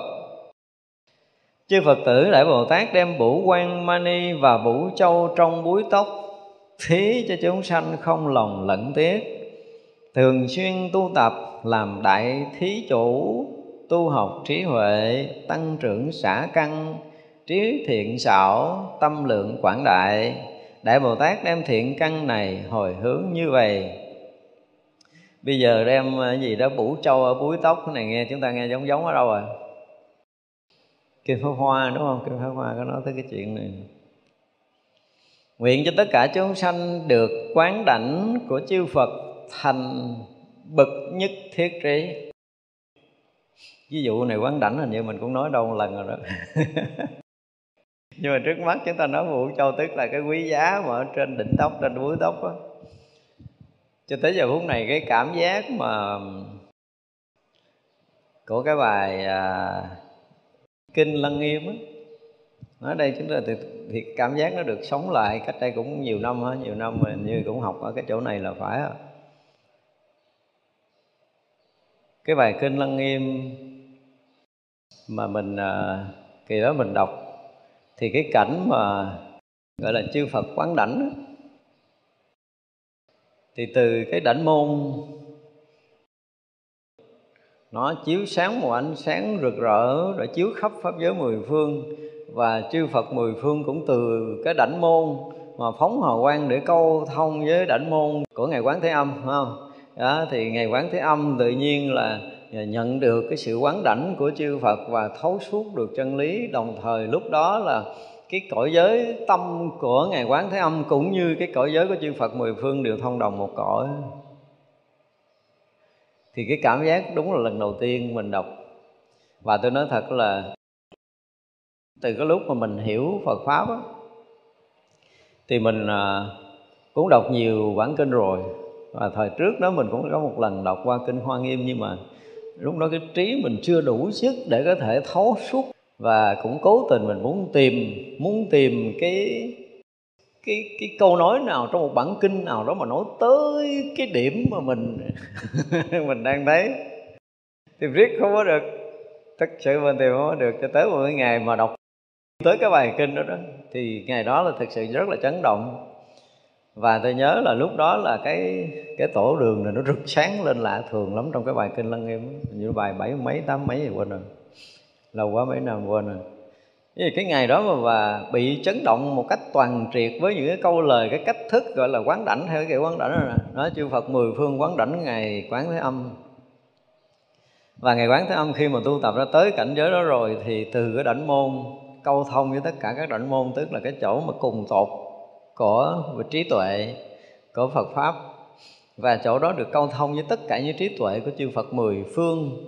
Và lúc đó cả cái cõi giới, ở cái pháp giới mười phương đều rực sáng với cái ánh sáng trí tuệ giác ngộ của ngài quán thế âm trong cái phút đó, trong cái phẩm viên thông đó. Thế đây mình mới nhớ lại cái này, tức là đọc tới cái này, cái mình nhớ lại cái cảnh giới, tại cảnh giới rất khó quên trong đời. Nếu mà đụng tới đảnh môn là mình sẽ nhớ lại cái chuyện đó thì thực sự là cái phút chốc đó là những cái phút chốc mà không bao giờ quên được với, đối với tất cả những người mà có tu tập thiền định ở trong Phật pháp. Đó là một cái cảnh giới mà thực sự là được Đức Phật quán đảnh đây phải đến dính tới cái vụ quán đảnh rồi mình mới nói lại cái đó. Tức là khi mà một hành giả mà rớt vào cái cảnh giới tuyệt đối thanh tịnh của tự tánh, chết hoàn toàn cái cái cái ngã chấp, pháp chấp rồi thì nó không có đơn giản, nó không có bình thường, nó không có đơn giản, nó không có bình thường. Ở trong đó mình thấy tất cả những cái âm thanh mà chưa từng có ở trong cái thế giới loài người và loài trời luôn nữa, chứ đừng có nói là loài loài người không. Thì bao nhiêu cái cái cái cái âm thanh mà chuyển pháp luân của chư Phật nó không phải là cái loại ngôn ngữ như mình. Nó không phải ngôn ngữ như mình như là mỗi một đức Phật chuyển hóa chúng sanh một loại âm thanh. Và cái âm thanh thật của vũ trụ có những cái tiếng mà mình thấy rõ ràng là cái tiếng rung động cội nguồn á. Cái tiếng rung động cội nguồn nó sanh ra tất cả mọi thứ á, thì cái tiếng rung động đó nó gây một cái sự chấn động rất lớn ở nơi tự tâm của mình. Để nó nó nó gợi là nó làm sạch để mình hoàn toàn trở vào lại cái cái nguyên sơ của chính mình trước khi đi vào con đường sanh tử này, thì mình biết mình mới trở về nguồn thiệt á. Lúc đó mới biết mình trở về nguồn và bắt đầu nó rực sáng. Tất cả mọi cái đều rực sáng. Tất cả mọi cái đều được thông lưu. Tất cả mọi cái đều được tỏ rõ. Mọi cái đều được thông lưu, tỏ rõ, rực sáng, mênh mông. Không thể diễn bài bằng cái kiểu của mình được. Chứ còn nếu mà nói chuyện mà cái gì ngủ quẩn ra không, mình trơ trơ như cũ, không phải đâu, không phải. Hoàn toàn không phải như vậy là rõ ràng là lúc đó nó thông với nhiều cõi giới, nhiều cảnh giới thanh tịnh, lớn lao, mênh mông, thì mình biết là đó là cảnh giới của chư bồ tát hay là của chư phật. Rồi có những cái mà giống giống, cái cái dạng giống giống như quán đảnh là được câu thông với trí tuệ của chư Phật, mười phương vân vân, thì tất cả những điều đó đều được diễn ra giống như cái cách mà diễn tả trong kinh Lăng Nghiêm. Mà nếu mà mình á, mình không từng đọc quán kinh Lăng Nghiêm, mình không từng đọc những cái điều quán đảnh này thì cái đó mình đem mình nói cho ai nghe. Khùng người ta nói mình khùng mình điên rồi. Sắp sắp tẩu bỏ nhập ma rồi cái đó không thể nói được với ai đâu. Và nếu như mà cái đời của mọi người tu mà rớt chỗ đó mà không có thầy à, hoặc là không có quyển kinh nào nói thì mình ôm suốt cái cuộc đời này mình cứ ngậm ngùi ngậm ngùi. Đương nhiên là mình không có bị lầm mình biết chắc là cái chuyện đó nó trúng, nhưng mà không có gì chứng minh. Mình tìm cách để chứng minh cái thấy cái biết của mình là rất là khó khăn, không phải dễ, mà thấy được một cái câu, một cái lời của một cái vị tổ. Tổ không có gặp những cái vị nào đủ tầm để có thể nói cái này. Tới những cái bản kinh sâu như vậy mới có một cái điểm nói, một cái điểm nhấn. Để diễn tả cái cảnh giới, cái cõi giới tới và cái chỗ đó thực sự là sự quán đảnh của chư Phật. Thế như vậy là rực sáng lại càng thêm rực sáng. Cái rực sáng của cái người nhập trong cái cảnh giới thiền định là đủ để có thể sáng khắp rồi. Và như vậy thì cái sáng khắp nó, nó tạo thành một cái lực sáng rất mạnh mẽ mà nó nó nó chiếu khắp ở pháp giới mười phương. Thì có những cái vị bồ tát khác nó bị bế tắc trong cái đoạn công phu mà gần gần giống như cái người hành giả đó. Thì bây giờ mình lớn mình vượt mình thoát mình sáng thì cái người kia cũng chạm tới ánh sáng mình tự động họ vượt thoát. Thay lời khai thị và người kia rực thoát. Người kia vượt thoát thì họ sẽ rực sáng trong pháp giới này lên. Và pháp giới ánh sáng cộng với ánh sáng và cái sáng không thể diễn tả được khắp pháp giới này. Như vậy là tất cả chúng sanh trong các cõi cũng nhờ ánh sáng này mà được soi sáng, được khai thị nữa. Bởi vậy tôi nói là mọi người mà một lần ngủ quẩn gian không rồi á hả? Ăn chơi cho hàng triệu kiếp nữa, không hết mẻ miếng phước của họ nữa. Trong cái phút đó là kinh khủng một cái công tác phật sự, một sự chuyển pháp luân, một sự tăng trưởng phước báo, khai mở trí tuệ. Tất cả mọi cái đều diễn ra trong cái sát na tâm đó. Rồi phước họ cõi trời không chịu nổi. Tôi dùng cái từ là cõi trời không chịu nổi, đó là sự thật. Không cách nào chịu nổi cho một người đã nhập trong cái cảnh giới mà gọi là ngũ quẩn gian không đó đâu như vậy là mới thấy được cái cách mà gọi là đức phật cái gì dùng cái à, à, các vị bồ tát dùng cái cái cái cái cái hạt châu trong búi tóc để thí cho chúng sanh. Tới đó mới hiểu. Ra đó mình đọc kinh pháp qua rồi mình thấy người kia châu búi châu rồi nó lẫn trong áo rồi quên rồi tới hồi quay lại rồi lấy ra để làm giàu thì cái chuyện đó nó thấp hơn cái chuyện này. Chuyện đó nó thấp hơn chuyện này. Dùng to châu ở trong búi tóc để mà bố thí cho chúng sanh thì chúng sanh nhận cái châu đó cũng không để chỗ khác mà phải để trên búi tóc để trên đảnh môn của mình. Và người nào mà nhận được cái hạt châu ở trong búi tóc của vị Bồ Tát có nghĩa là người đó đã được gì? Đã được mở cái tuệ giác ngộ rồi. Đến ở tại giác ngộ rồi. À, ra là mới được là à, cái gì? Được Đức Phật à, quán đảnh ở sau này ha. Đó thì sau khi mà đã nhận được cái hạt châu này rồi á thì chúng sanh, nó không còn lòng lẫn tiếc, tức là bắt đầu cái tâm từ nó đã rộng rộng khắp rồi, không còn còn không còn lẫn tiếc nữa. Bất kể phút giây nào mà một người giác ngộ mà còn có một cái cái gì lẫn tiếc riêng tư thì người đó không phải là người nhận được búi châu ở trên búi tóc của một vị đại bồ tát. Có chuyện đó nữa, bồ tát đã lấy tới cái đó để khai rồi. Tức là dùng trí tuệ ở trên đỉnh cao nhất của mình tức là cái chỗ thấy biết giác ngộ tận cùng của mình mà khai thị cho chúng sanh được gọi là ở đây gọi là cho ở đây được gọi là bố thí nhưng mà thực sự đó là đã dùng trí tuệ giác ngộ tận cùng mà khai thị. Nên chúng ta phải hiểu như vậy. Cho nên là một người nào đó mà đã được một lần đây cũng được gọi là cái dạng tâm ấn tâm theo cái kiểu nói của thiền này Người nào mà được một lần một vị đại thiện tri thức dùng cái tâm này để có thể mở tâm mình đó, thì mình mới thấy rõ ràng là chúng ta từ một cái tầng rất là sâu, chúng ta vượt thoát, không có tính kể được cái đẳng cấp của tâm linh.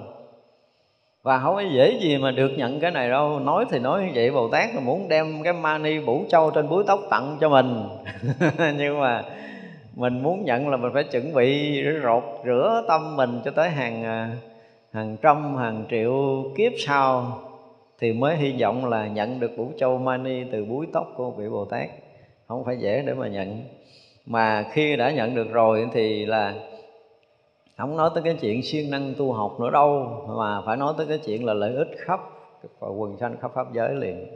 Đó là cái chuyện để chúng ta phải thấy là không có nói tới cái chuyện tu để xả căn rồi à, à, những gì đó tu học trí huệ rồi làm à, đại thí chủ gì vân vân. Tất cả những cái gì lớn lao rộng mở nhất trong pháp giới mười phương là người đó đã bắt đầu thực hành được lợi ích được.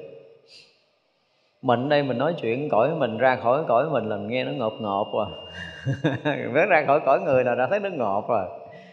Nhưng mà cái vị bồ tát á, nói chuyện là nói cái chuyện hằng hà xa số cõi nước. Cái thấy của các vị bây giờ nó không thể một cõi một loài. Những vật giác ngộ không nói chuyện một cõi một loài cho nên mình à, gọi là mình thương yêu tất cả chúng sanh muôn loài, mình nghe nó cái gì nó nhiều nhiều lắm, mình nghe mình cũng phải nói là chưa có tưởng hết nổi đâu nhưng mà các vị bồ tát đều thấy rõ, biết rõ tất cả các cõi nước khắp mười phương như thế nào. Lúc nào hình thành, khi hình thành có bao nhiêu chúng sanh sống và nó tồn tại bao nhiêu, trải qua bao nhiêu đời kiếp của chúng sanh sinh hoạt trong cõi đó. Và hết cái loài chúng sanh đó, loài khác nó tới của cái cõi nước đó cho tới khi cõi nước nó hư hoại thì nó sẽ đi đâu tất cả những cái sự thành tựu hoại không của tất cả cõi nước, một lượt là được Bồ Tát biết ngay khi mà đã nhận được Vũ Châu Mani này. Ngay cái phút giây đó là tất cả mọi cái đều thấy, đều biết. Không cần phải dạy thêm. Tới cái mức tận cùng mà tặng được Vũ Châu Mani từ buổi tóc là không cần phải làm gì thêm nữa rồi đó. Cho nên mà chúng ta tu một ngày nào đó mà được một cái vị thầy nào mà soi xét được cái căn cơ mình, thấy mình đủ cái gọi là đủ sức để thừa đương việc lớn. Cái này là thừa đương việc lớn thiệt á tại vì kế thừa sự nghiệp của chư Phật, chư Bồ Tát không có đơn giản đâu. Bây giờ thì mình nói là mình à, học theo gương hạnh Bồ Tát, mình à, khởi niệm từ bi, cứu độ chúng sanh gì gì đó, nó chỉ còn là tâm tưởng của mình thôi. Nhưng mà khi được tâm ấn tâm một lần, thì tự động họ sẽ thấy được cái trí tuệ cũng như cái phương tiện của họ nó khắp trùng như thế nào và cái việc phải làm lợi ích chúng sanh rằng sao ngay tại chỗ đó liền rồi thấy rõ, biết rõ, ông thầy khỏi mất công nói lời thứ hai. Một lần ấn tâm này, một lần chuyển tâm này để người đó đạt ngộ thì không còn cái gì để bàn nữa, không còn cái gì phải nói nữa. Gần như từ đó về sau là mình biết được là mình phải làm cái gì để đền ơn chư Phật, chư Bồ Tát rồi. Biết, thấy rõ, biết rõ. Và từ đó cho tới ngày thành Phật, thấy rất là rõ, biết rất là rõ. Mặc dầu phút giây đó là cái thấy biết xuyên suốt cái quá khứ vị lai giống như hồi nãy mình nói giống như mà xưa giờ mình đang nói. Thấy rõ cái quả vị Phật của mình và tất cả chúng sanh trong vị lai. Và mình cũng là một vị Phật trong vị lai. Chứ không phải ngay khi đó là thành Phật liền đó không có đâu. Có những cái vị đại Bồ Tát mà đã trải qua hàng hà sa số kiếp rồi thì tới những cái giai đoạn cuối được chính Đức Phật nào đó khai thị để thành Phật, phút giây cuối đó là một cái chuyện khác nữa. Nhưng mà đây là một cái cái tầng mà gọi là đại ngộ một cái tầng đạt ngộ một cái tầng mà giác ngộ ở cái cái cái cái tầng của các vị Bồ Tát, nó là một cái tầng khác nữa. Và sau giai đoạn lợi ích chúng sanh khắp pháp giới rồi tới giai đoạn cuối cùng để thành Phật thì là một cái chuyện khác hoàn toàn. Ở trong kinh thì cái hệ thống kinh nguyên thủy không diễn tả những cái chuyện này đâu, không có diễn tả những cái chuyện này. Cho nên có nhiều khi mình nói, người ta sẽ thấy rằng, ủa, sao nói không có giống với kinh? Tôi nói kể, thì không có giống với kinh, ai tin tin là cái chuyện của người ta. Nhưng mà với cái thấy biết ở trong cái chân trời Phật pháp, nó có những cái mà có những cái bản kinh nói, người ta không hiểu ra. Đó, giống như nói cái chuyện mà câu thông những cái ánh sáng từ cái đỉnh môn của ngài quán thế âm trong bản kinh lăng nghiêm là đã trải qua rất là nhiều đời rồi và rất là nhiều người giảng dạy vẫn không thấy ra chỗ này quý vị thử coi hết mấy bản kinh lăng nghiêm cũ quý vị sẽ thấy rằng chỗ đó không có người thấy được không thấy được. Nhưng mà đó là cái mà Đức Phật ấn chứng thực sự. Chư Phật mười phương rót vào đảnh môn của mình được gọi là quán đảnh. Đó là cách quán đảnh của chư Phật. Chứ không có cái, cái quán đảnh khác đâu. Thành ra là chúng ta học kinh. Và nếu như mà lỡ chúng ta có một cái giai đoạn chúng ta công phu mà nó không phải được thầy mình khai thị. Cái duyên mình nó phải tới những cái giai đoạn mà phải dùng cái từ là không có thầy. Thì uh, giai đoạn đầu phải dùng cái từ là mình cũng hơi bị quan mang. Quan mang thiệt không phải đơn giản đâu tại vì nói không thể tìm ai để nói chia sẻ không tìm ai để chia sẻ thì chỉ còn cái là mồi hết tất cả bản kinh chuyên môn, từ hệ thống nguyên thủy tới đại thừa ra để coi có chỗ nào nói tới chỗ này không? Chỉ còn đường đó thôi. Và có khi là nó trải qua cả chục năm, hai chục năm trong cuộc đời của mình mới có thể thấy ra được một câu nào đó trong bản kinh nói đúng cái chỗ đó. Rồi tới đây thì đại thừa rồi, nói chung là kinh hoa nghiêm tới bây giờ là đã thừa sức nói tới những cảnh giới này rồi thì không còn gì để bàn cho nên cái chuyện mà phải dùng tới cái châu mani trên búi tóc này là cái chuyện ờ, đã đã hiểu rồi biết rồi, là chư bồ tát muốn nói tới cái chuyện gì rồi. Chứ nếu không là chúng ta sẽ thấy rằng cái chuyện này là chuyện bình thường, nó búi châu, chắc có lẽ là cái minh châu như ý, gì gì đó là không phải đâu. Nó là cái tầng cao của trí tuệ thực sự. Khi chư đại bồ tát và chư phật muốn khai thị cho đệ tử của mình, thì các vị phải ở cái đảnh môn ở cái búi châu thanh tịnh, ở cái trí tuệ tột bậc giác ngộ của chính mình mà đem ấn cho đệ tử, đem giao cho đệ tử mình. Và một vị thầy trong đời mà được giao cái này cho đệ tử là cái gì sao? Được quyền nghỉ ngơi rồi đó. Được quyền nghỉ ngơi rồi đó. Nằm ngủ đi nữa đệ tử mình cũng có thể tung hoành khắp pháp giới này. Người nào mà nhận được bước châu này là đủ sức để làm thầy lời người rồi cho nên là bồ tát, tới giai đoạn này là giai đoạn cuối cùng mà bồ tát mới đem cái châu mani trên búi tóc của mình mà mà thí cho chúng sanh không lẫn tiếc. Chư bồ tát và chư phật không bao giờ tiếc lẫn cái này và sẵn sàng trao cho tất cả chúng sanh muôn loài trong đó có mình. Nói cho mình thì có thể là là không biết là đời này hay là đời nào nhận được, nhưng bây giờ bắt đầu mở tâm ra để đón đi. Mở cái bình ra để đựng đi á giữ cái tâm mình thanh tịnh để khi nào bồ tát mà hiện ra chuẩn bị à, đem châu mani trên búi tóc giao cho mình mình sẵn sàng đón nhận, đừng có từ chối nha thì khi mà bồ tát đem cái búi châu ra rồi á, thì cái chuyện đầu tiên là muốn cho chúng sanh gì? Được quán đảnh của chư phật thành nhất thiết trí. Đây mới là quán đảnh phật và khi quán đảnh Phật là gì? Giống như nãy mình diễn tả trong kinh Lăng Nghiêm đã từng nói, khi Bồ Tát quán âm đã đạt tới cái cảnh giới, cái tâm thanh tịnh đó rồi, thì từ cái đảnh môn của mình phát ra một cái loại ánh sáng tương thông với cái cõi giới của chư Phật mười phương.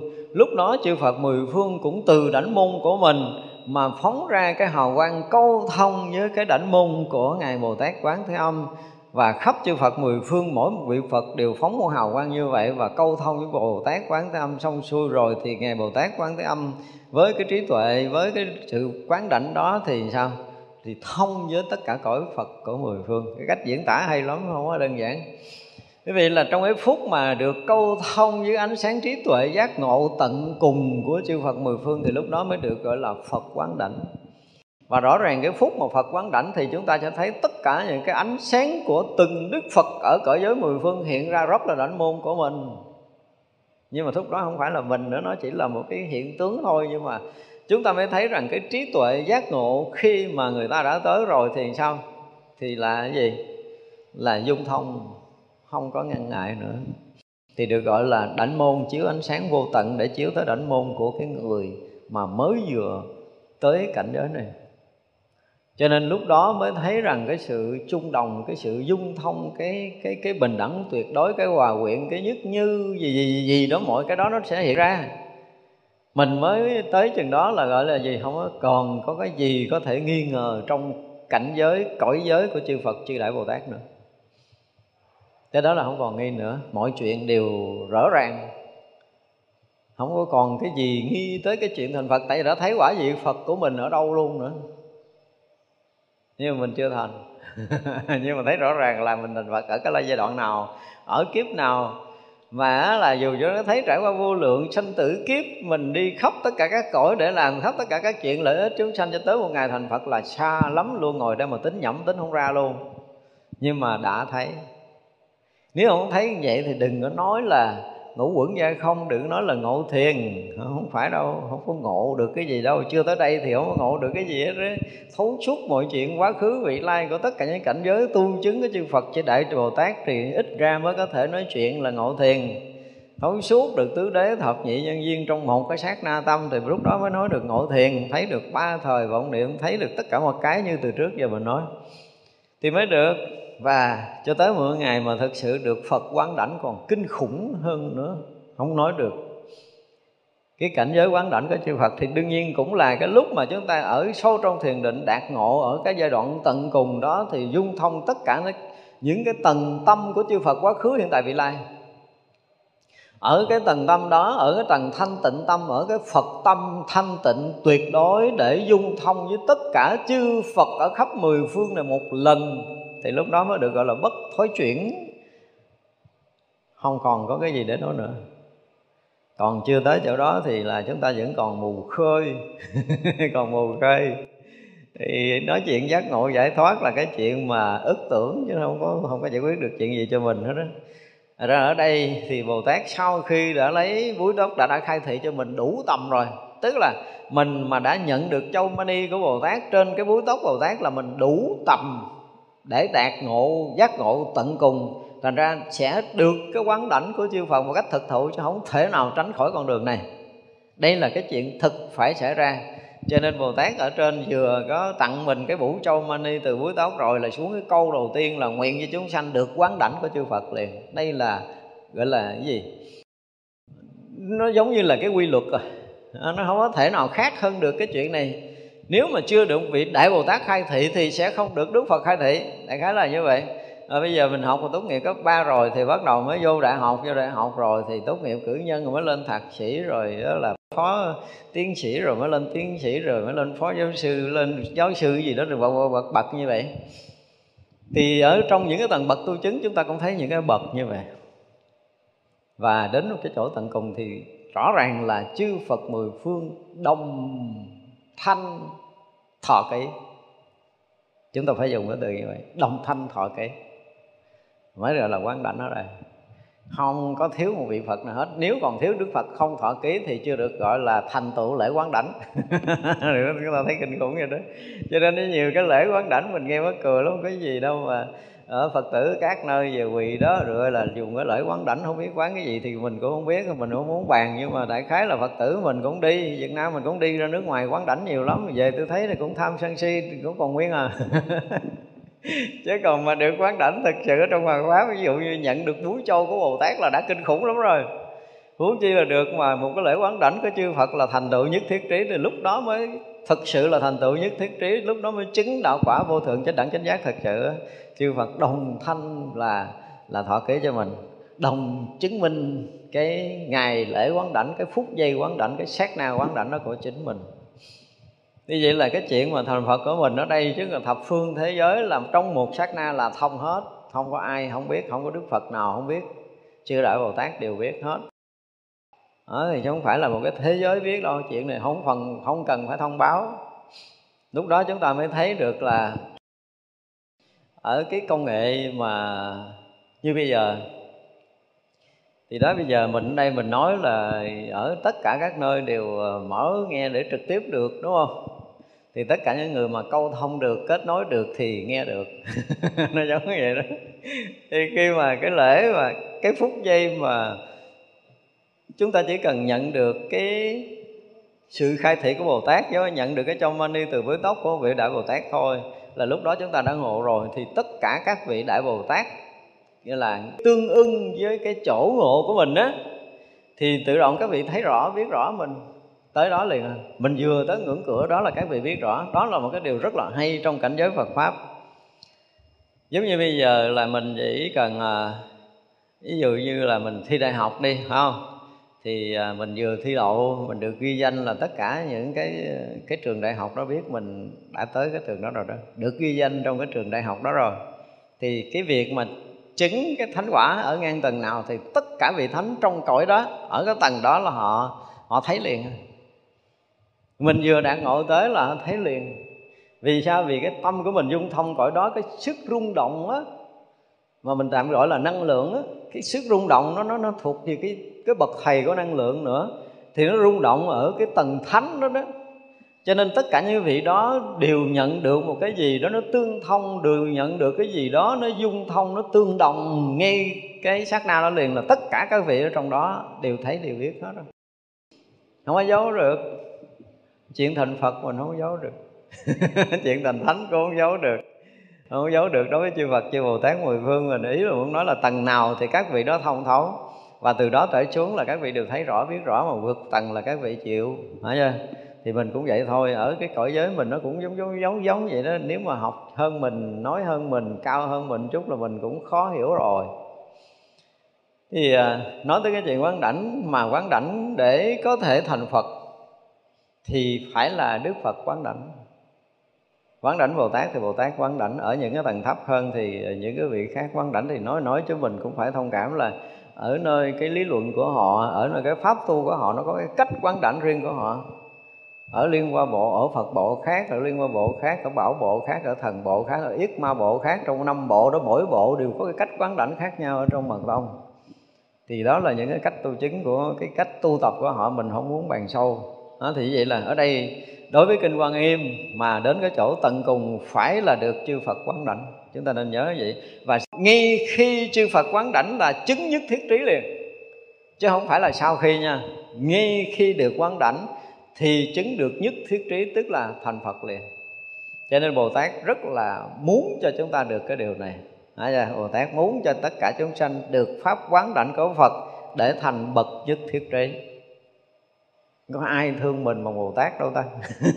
Nếu mà nói, bây giờ mình nói ngược là nó muốn cho mình thành phật một cách thiết tha luôn á. Đem cái gì mà tận nguồn tâm của mình, tận cái chỗ trí tuệ giác ngộ trên cái búi tóc có sự quý giá nhất trong cái cảnh giới tu tập của mình để khai thị cho mình, tức là đem bố thí có nghĩa là khai thị cho mình, để mình nhận được cái châu mani ở trên búi tóc của của bồ tát xong xuôi rồi đẩy cho mình lên bậc nữa, được chư phật quán đảnh cho mình nữa. Đó là cái cái cái cái gì? Cái tông từ của tất cả các vị bồ tát chứ không phải là một người. Các vị bồ tát đều mong muốn như vậy. Và khi mà các vị bồ tát chứng kiến được một chúng sanh được chư phật quán đảnh và thành tựu nhất thiết trí rồi, thì à, bồ tát mới gọi là cái gì? Xong bổn phận một em. chúng ta thấy nó cực vậy đó.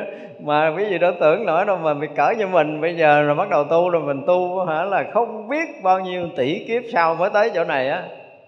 Vậy mà từ bây giờ cho tới hằng hà, sa số kiếp sinh tử về sau, bồ tát luôn luôn theo mình để dạy dỗ cho tới một ngày mà ấn chứng từ tâm của của bậc vị bồ tát, tức là lấy châu mani trên búi tóc ấn chứng cho mình xong rồi giao cho chư phật quán đảnh cái nữa thì mới xong chuyện. Là xong trách nhiệm một người đó chúng ta thấy đâu phải dễ đâu, đúng không? Cho nên mình nghĩ tới mấy cái chuyện này mình mới phải nói thật lòng là nghĩ tới bồ tát là nên quỳ xuống đảnh lễ đi, chứ đừng đừng đừng đừng có nghĩ cái gì khác hết đó quá đi cái tầm hiểu biết của mình, quá đi cái sức tưởng tượng của mình, các vị mà kiên trì, kiên nhẫn, chi chích dạy mình từng đời này và tới kiếp nọ, bước từng bước, nâng từng chút uống nắng từng chút, dạy dỗ từng chút, bảo bọc, gìn giữ từng chút không có bỏ một ly nào hết. Cho tới ngày mà mình được như vậy mới xong rồi. Chứ còn mình chưa được chư Phật quán đảnh mà chưa chứng thành nhất thiết trí là chưa xong. Bồ Tát vẫn phải cực với mình. Đó là điều để chúng ta phải thấy rằng cái tâm của Bồ Tát, và chư Phật cũng vậy, chư Phật cũng luôn hiện thân thành Bồ Tát đi khắp các cõi để để cứu độ chúng sanh, dùng cái năng lực của mình để cứu độ chúng sanh cũng giống vậy, phải tới đây là mới xong. Chưa tới đây là chưa xong trách nhiệm của một bậc thầy của một vị Bồ Tát. Chúng ta thấy cực không? Bây giờ mình nuôi đệ tử uh, trong chùa mấy chục năm đã thấy mệt mỏi rồi không? Được người này rồi mất người kia người này nên người kia hư người này tốt người kia xấu. Trời rất, là mệt gần chết luôn.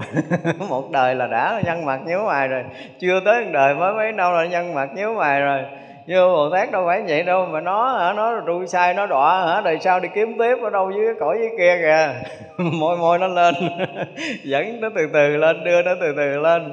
Nó lên, nó tu rồi thì nó tiến nữa thì tốn và nó nghiệp nó xấu một cái, nó trật bờ lề, nó xuống dưới một cái nữa là xuống dưới kiếm tiếp mà đời này kiếp nọ, qua kiếp kia chứ không có dừng. Bồ tát chưa bao giờ dừng nghĩ cái việc mà đã nhận mình để dạy dỗ mà bỏ mình đó là cái chuyện mà khác biệt của các vị bồ tát đối với cái tâm phàm như mình. Nghe lời mình nhiều khi mình còn vui mình dạy không nghe lời thôi bỏ đi mệt lắm rồi. Đúng không? Nhưng mà chư bồ tát là không có chuyện đó. À, đó mới là mình thấy cái tâm của từ của các vị đã giác ngộ nó khác với cái người phàm của mình đó. Nguyện cho tất cả chúng sanh tròn đủ cái đảnh tướng được trí tuệ đệ nhất đến bờ kia. Cái đảnh tướng của chúng ta rõ ràng là mình không có. Cái bồ tát đều có cái đảnh tướng. Cái uh, thật sự khi chụp hình chúng ta nhìn từ trước lại á ở đây cũng là một trong những cái ý mật để nhìn tướng là người này tu được hay là không được. Chỉ cần đứng chụp hình thẳng chúng ta nhìn ở đảnh là chúng ta sẽ nhận ra được. Nếu mà ở đây nó gom nhọn lên và kèm thêm số tướng nữa nhưng ít lắm là cái tướng đảnh môn chúng ta phải gom nhọn lên không được bằng bằng là còn lâu lắm. Cho nên chúng ta chụp hình chúng ta có thể biết được. Nhìn tấm hình từ xa là mình biết người này có thể tu được uh, như thế nào. Nhìn ở đảnh tướng chúng ta có thể thấy. Cho nên bồ tát ở đây nói trừ đảnh tướng nó cũng không phải là sai đâu á. Người ta nhìn đảnh môn người ta có thể biết được cái trí tuệ của người này. Đương nhiên là cái này là cái gom tụ cái phước tướng của nhiều đời tu tập.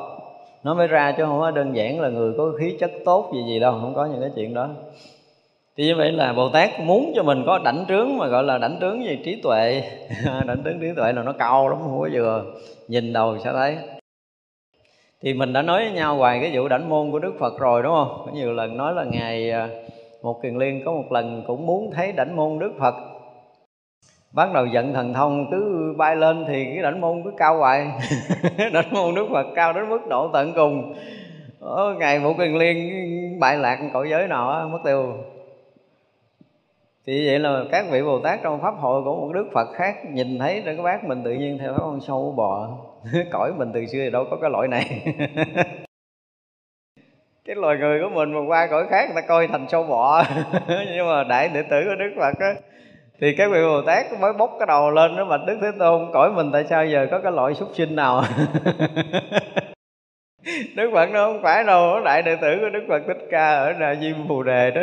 Do gắn mắt muốn thấy cái đảnh môn của sư phụ Mai lạc qua tới đây. Thì Đức Phật phải dùng thần lực nói chuyện với Ngài Bộ Kiền Liên Nói bây giờ mới là ừ, về ờ, chứ không thôi là không kịp ờ, gặp để sư phụ mới nhập Niết Bàn nữa. Một Kiền Liên lúc đó Ngài hướng về gửi ta bài Nhưng mà không có biết đường về. Đi lạc không biết đường về mới thưa với đức phật đó là con thật sự bây giờ con cũng không biết làm sao con về cõi ta bà được. Tức là xa không biết mấy mấy mấy ngàn năm ánh sáng. Nó kinh khủng lắm rồi, không biết cõi nào. Trong kinh thì không diễn tả rõ. Thì lúc đó a nan mới với đức phật nói là ngươi á, ở ngày một quyền liên á, nói à, thưa đức phật đó, xong rồi đức phật đó mới nói ngày một quyền liên là ngươi bây giờ phải hướng về sư phụ mi đi đảnh lễ xin sám hối sư phụ là con vì do muốn thấy đảnh môn sư phụ mà con bay lọt cái cõi nước nào mất tiêu rồi. Không biết đường về. Xin đức phật thu con về. Đấy thì nếu như mà đức phật không dùng thần lực để thu ngày một kiền liên về á, thì ngày một kiền liên có sống thêm một ngàn tuổi nữa để dùng hết cái thần thông, thần lực của mình mà bay về cũng không tới cõi ta bà nữa là chúng ta thấy là thần thông đệ nhất đã bay lạc một cái rồi, không biết đường quay lại là biết nó xa cỡ nào rồi, đúng không? Vì vậy mà Đức Phật là liền khi đó phóng hào quang tới cái chỗ ngày một kiền liên ở cõi nước, đó là trong chớp mắt một kiền liên về tới cõi của mình. Thấy thần lực của Đức Phật nó kinh khủng như vậy đó. Cũng cái vụ đảnh môn này nè, đúng không? Cho nên đó là khi mà các cái vị mà đi ở các cõi nước á, thì cái biểu hiện cái cái cái phước đức cái trí tuệ và công phu tu tập lại biểu hiện trên đỉnh môn. Muốn nói tới cái chuyện tận cùng trên cái mặt trí tuệ là nói tới cái chuyện đỉnh môn. Cho nên bồ tát muốn nói là làm sao đó mà mình à, có được tròn đủ cái đảnh môn. Đó, nhìn đỉnh môn là biết trí tuệ giác ngộ người đó tới đâu. Nhìn trên đỉnh đầu biết người này tu làm sao đó là một trong những tướng mà các vị thiền sư cũng hay nhìn để mà gọi là chọn người mà kế thừa hay là muốn khai thị gì gì đó thì nó có một là tướng đảnh môn, thứ hai là một cái số tướng ở trên mặt nữa. Thì vậy là họ nhận ra được đây là cái người có cái chân tướng gì gì cần phải điểm đạo, khai thị gì đó là các vị thiền sư nhận ra được. Đồng thời nhận ra được hào quang gì nữa của mình đó nữa, chứ không phải là nhận đảnh môn không. Nhưng mà các vị bồ tát luôn luôn thấy được cái giá trị thật của cái đảnh môn. Và muốn cho mình được cái đảnh môn tròn đầy viên mãn để chi để có được trí tuệ đến bờ kia thì nó cũng lại lộ ở cái tướng đảnh môn nữa. Nguyện cho tất cả chúng sanh dùng uh, trí bủ vi diệu nhiếp khắp mọi loài đều khiến rốt ráo đảnh công đức. Đây là nói tới chuyện trên đảnh không có nói chuyện ở dưới nữa. như vậy là không nói chuyện cái từng tu tập thấp nữa, đang nói tới cái cảnh giới trí tuệ để giác ngộ thôi, không nói tới cái tầng thấp. Cho nên các vị bồ tát muốn cho mình nó lại lại có được tất cả những cái gì, những cái trí tuệ giác ngộ cùng tột, những cái điều vi diệu nhất để chi khắp độ tất cả chúng sanh muôn loài đạt tới cái chỗ công đức tối thượng là giác ngộ.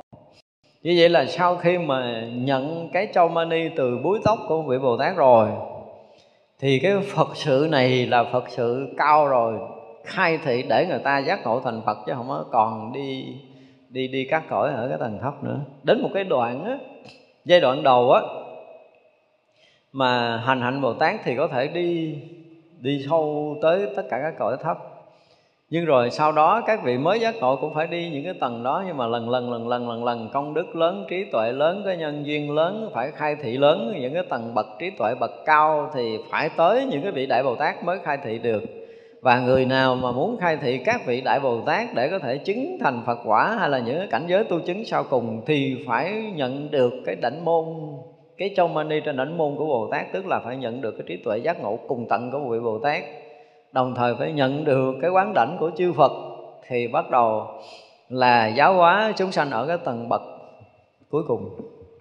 Không đi, không nói chuyện khác, nói chuyện đại thừa, không nói chuyện khác nữa, tới tầng này là tầng tầng cuối rồi. Và thực sự mà khai thị cho mọi người chứng thành Phật quả thì cái cái công đức, phước đức nó mới trọn vẹn. Không phải đơn giản thành ra là vị Bồ Tát muốn mình có những cái cái cái gì ở trên cái đỉnh công đức đó gì trên đỉnh cao của trí tuệ giác ngộ chứ không có còn nói cái chuyện mà thấp ở dưới nữa. Nguyện cho tất cả chúng sanh đều được thành tựu bủ đảnh trí huệ kham thọ lễ kính của thế gian. Tới đây là đủ rồi. À, được mà được là nhận được châu mani trên đảnh môn của bồ tát thôi chưa nói tới được đức phật quán đảnh là đủ để có thể thọ trời người cúng dường rồi quá đủ rồi. Chứ không phải vừa. Mà còn được đức phật mà thọ ký nữa, tức là quán đảnh nữa thì thôi, không nói nữa rồi. Các vị cõi trời hả, là luôn ờ, đặt ờ, gọi là đặt lịch để để thọ thỉnh, thọ cúng dường. Cho nên là tới đây là đủ để có thể thọ được cái thế gian trời người cúng dường. Quá đủ luôn rồi, tới chỗ này là quá đủ rồi. Nguyện tất cả chúng sanh dùng mão trí huệ trang nghiêm đầu mình làm pháp vương tự tại đúng không? Toàn là những cái tầng tầng tầng tầng là pháp vương tức là là làm vua pháp chứ không phải là người giảng pháp bình thường nữa là ngang tầm tương tầm với cái cõi giới của chư Phật. À, trong chớp mắt trong sát na là có thể thành Phật được thì mới có được những cái điều này. Nguyện tất cả chúng sanh dùng ờ, minh châu trí tuệ cột trên đảnh đầu của mình ờ, và tất cả thế gian không ai thấy đến được hả? Đúng. Nữa rảnh môn đức phật là kiểu như thần thông một kiền liên muốn thấy thấy không nổi. À, muốn thấy thì phải là cỡ nào mới thấy được chứ còn không ai có khả năng thấy được cái đảnh môn của mình. Tức là có những người tu chứng chúng ta thấy như thế này nè mình đi học đạo mình cũng dễ biết lắm. Nhiều khi mình cũng học với vị thầy của mình ở mình tu cái lâu lâu cái mình à, giống như mình ngộ đi đại khái là mình ngộ cái mình thấy mình thấy biết thông suốt mình cũng có định rất là sâu. Cái bữa đó mình gặp thầy mình trình kiến giải thấy không? vị thầy mình thì cũng muốn khiêm tốn thôi đã nói chuyện với thầy thì thầy cũng nói ngang mình, cái nhích nhích mình xíu nhích mình xíu cái mình thấy ủa, ủa mình thấy cũng sát sườn với sư phụ lắm rồi mình gắn tu khúc nữa đúng không? Gắn tu khúc nữa cái mình ngộ được cái gì đó mình ra mình tình cái mình thấy thầy mình cao mình chút nữa mình thấy ủa sao lại hổm mình thấy mình thầy mình ngang tầng này giờ mình qua mà giờ thầy nhóng hơn mình chút. Rồi bắt đầu mình tu năm tháng bảy tháng nữa cái mình ngộ cái mình tới mình trình cái mình thấy thầy cao hơn mình miếng à. Cái ông thầy không cao nhiều không cao nhiều mà suốt kiếp này đó mình cứ ngộ một cái mình trình cái thấy ông thầy cao hơn mình miếng rồi nhích chút thôi đâu cần nhiều đâu. Và suốt đời mình không bao giờ thấy được cái chỗ tận cùng đạo lý của ông thầy. Thì vậy mới được. Đó, thì giống như cái chỗ này tức là cái đảnh môn ở trên mình là thế gian không bao giờ thấy hết được. Thấy thì rất là bình thường á nhưng mà ngồi lại đi rồi sẽ biết à bình thường thì thấy ổng cũng ờ, cũng ăn cơm, cũng uống nước, cũng đầu trần chân đất giống mình cũng ăn, cũng ngủ. Mệt mỏi cũng nằm thở, chứ giống như mình đâu có khác gì đâu. Nhưng mà lại nói chuyện đạo lý cái nhích mình chút. Chút thôi, không có nhiều đâu. Và bảo đảm là suốt đời mình cứ là tu mà vượt bậc, vượt tầng gì đó, mình thấy mình ngon, mình qua hai, ba tầng, năm, bảy tầng rồi đó gặp thầy, mình thấy chắc chắn là chuyện này là ông thầy cũng phải ngước nhìn mình, nhưng mà cuối cùng mình cũng phải cúi đầu với ông thầy, tại ông thầy cao hơn mình miếng. Cứ cao hơn miếng vậy hoài luôn á. Cho nên đó nó mới là cao thủ, cho nên ở đây bồ tát muốn là mình có cái gì đó, cái hạt minh châu độ cột trên đảnh của mình rồi là thế gian không ai đủ sức có thể thấy, trừ phật bồ tát mới có thể thấy nổi thôi phật mới đủ sức thấy mình, bồ tát đủ sức thấy mình, còn thế gian cứ lợi mình. Thật sự thì mình không muốn nhóng hơn. Nhưng mà cái chỗ của mình nó đã ở một cái đỉnh rất là cao. Thành ra đi giáo hóa với tất cả các loài, các cõi ở các nơi thì các vị dù có đạt ngộ đi nữa cũng không thể vượt hơn được mà có thể thấy. Không vượt ngang bằng thì không thể thấy được đâu. Chơi thì chơi, mình thấy rõ ràng là dù mình có trình kiến giải trực tiếp hay mình làm cái gì để mình thấy, mình đo đạo lực của vị thầy mình thì rõ ràng là mình cuối cùng rồi phải chấp nhận là thua sư phụ Nguyễn. Thua Nguyễn rồi. Và ông thầy cũng chẳng có thèm làm gì cao hơn. Sống rất là bình thường nhưng mình cố gắng dữ lắm. Mình thiền định mình à, à, đạt ngộ cái gì đó rồi là ông thầy cũng cao hơn miếng và ông thầy mãi mãi cao hơn mình một khớp. Không có nhiều. Cho nên đây là muốn làm sao mà bồ tát cũng muốn mình có được trí tuệ cỡ đó. À, đi cái cõi nào? Thì cũng đủ sức làm thầy ở cõi đó. Dù nói gì thì nói thì đã tới cái cõi đó rồi là khó có thể có bậc thầy thứ hai so sánh được với mình. Nói nếu mà nói kiểu mà hơi ngạo mạn chút là như vậy đó. Bồ tát muốn mình như vậy. Để thế gian là cứ phải nói là tới với mình là không thể nào là thấy đến cái chỗ thấy của mình được. Sống thì sống rất là bình thường, nhưng mà đụng tới đạo lý là phải thấy hơn mình bậc. Dứt khoát là phải hơn mình một bậc và bồ tát luôn luôn muốn những người thấy đạo lý mà đạt tới cái chỗ trí tuệ này thì mới có thể dạo các cõi làm thầy chúng sanh và cứu vớt chúng sanh muôn loài được. Chứ mà nó tới ngang bệnh cái là nó ngạo mạn, nó không có học nữa đâu. Và muốn khai thị cho nó, muốn cho nó tiến bộ là dứt khoát không bao giờ có. Cho nên khi mà sống bình thường thì thôi, mà nói chuyện Phật pháp là là luôn luôn phải cao hơn một một khớp, cao nhẹ hơn miếng thôi ra đây Bồ Tát nói là dùng cái trí tuệ mà để cột trên cái đảnh môn của mình rồi thì tất cả thế gian không ai có thể thấy đến được. Và chắc chắn là chúng ta không thấy được. Với những cái vật mà gọi là thiện tri thức mà là những vị bồ tát đi các cõi để giáo hóa mình á, thì các vị luôn luôn đủ trí tuệ đủ tầm dốc để có thể khai thị mình chứ mình khó có thể mà vượt bằng lắm. Thành ra có đôi lúc có, mình cũng tu, mình cũng tiến bộ. Mình cũng có thay đổi, mình cũng có đạt được những cái ờ, tầng định, rồi mình cũng phá được số tầng vọng chấp, rồi mình cũng khai mở được cái tầng trí tuệ. Mình tưởng mình ngon, nhưng mà không ngon đâu. Gặp sư phụ là bảo đảm sư phụ hơn mình miếng. Cứ như vậy là được rồi. Và như vậy mình mới khiêm tốn, mình tu, mình cố gắng mình tu. Mình vượt quá đó, sư phụ vượt quá đệ tử nó chán. Để mình gán gán một chút nữa bằng thầy. Thì nó còn gán, đúng không? Cho nên ông thầy có đôi lúc cũng sượng sượng, nhưng mà phải tới tới lương, thầy cao hơn mình miếng rồi. Thiền định cỡ nào bảo đảm là lại sư phụ là bảo đảm sẽ thấy được sư phụ cao hơn mình xíu. Đó, thì bồ tát muốn cho chúng ta như vậy mới đi giáo hóa các cõi được. Chứ nếu như mà có người ngang là cái hết giáo hóa cõi đó để dành cho ông đó thì mình rút. Nếu mà thực sự có người ngang thì rời khỏi cõi đó cho rồi đi. Chừng nào mà cõi đó không có người ngang thì tiếp tục còn kéo dài không? Còn nếu mà kiếm một người mà ngang tầm để mà gọi là phó thác được giao được cái cái trọng trách để giáo hóa cõi đó thì vị bồ tát cũng phải đi cõi khác. Vì một cõi nước thế vậy chứ có một cái vị ở một cái tầng tâm thức đó ở tầng tâm linh đó là phải là vị đó giáo hóa chứ không thể vị khác được. Thì cái trách nhiệm của họ cái sứ mệnh của họ tới đó họ làm cái chuyện đó thôi. Còn cũng có các vị bồ tát ở giáo hóa ở những cái tầng khác thì cái chuyện đó là cái chuyện trách nhiệm bổn phận của vị đó. Họ, họ không có gọi là cái gì không có dẫm chân lên nhau trong cái quy lực mà giáo hóa các cõi, các vị bồ tát, nó có những cái hay đó. Thôi, bữa nay chúng ta học tới đây, chúng ta nghỉ ha. Chúng sanh vô biên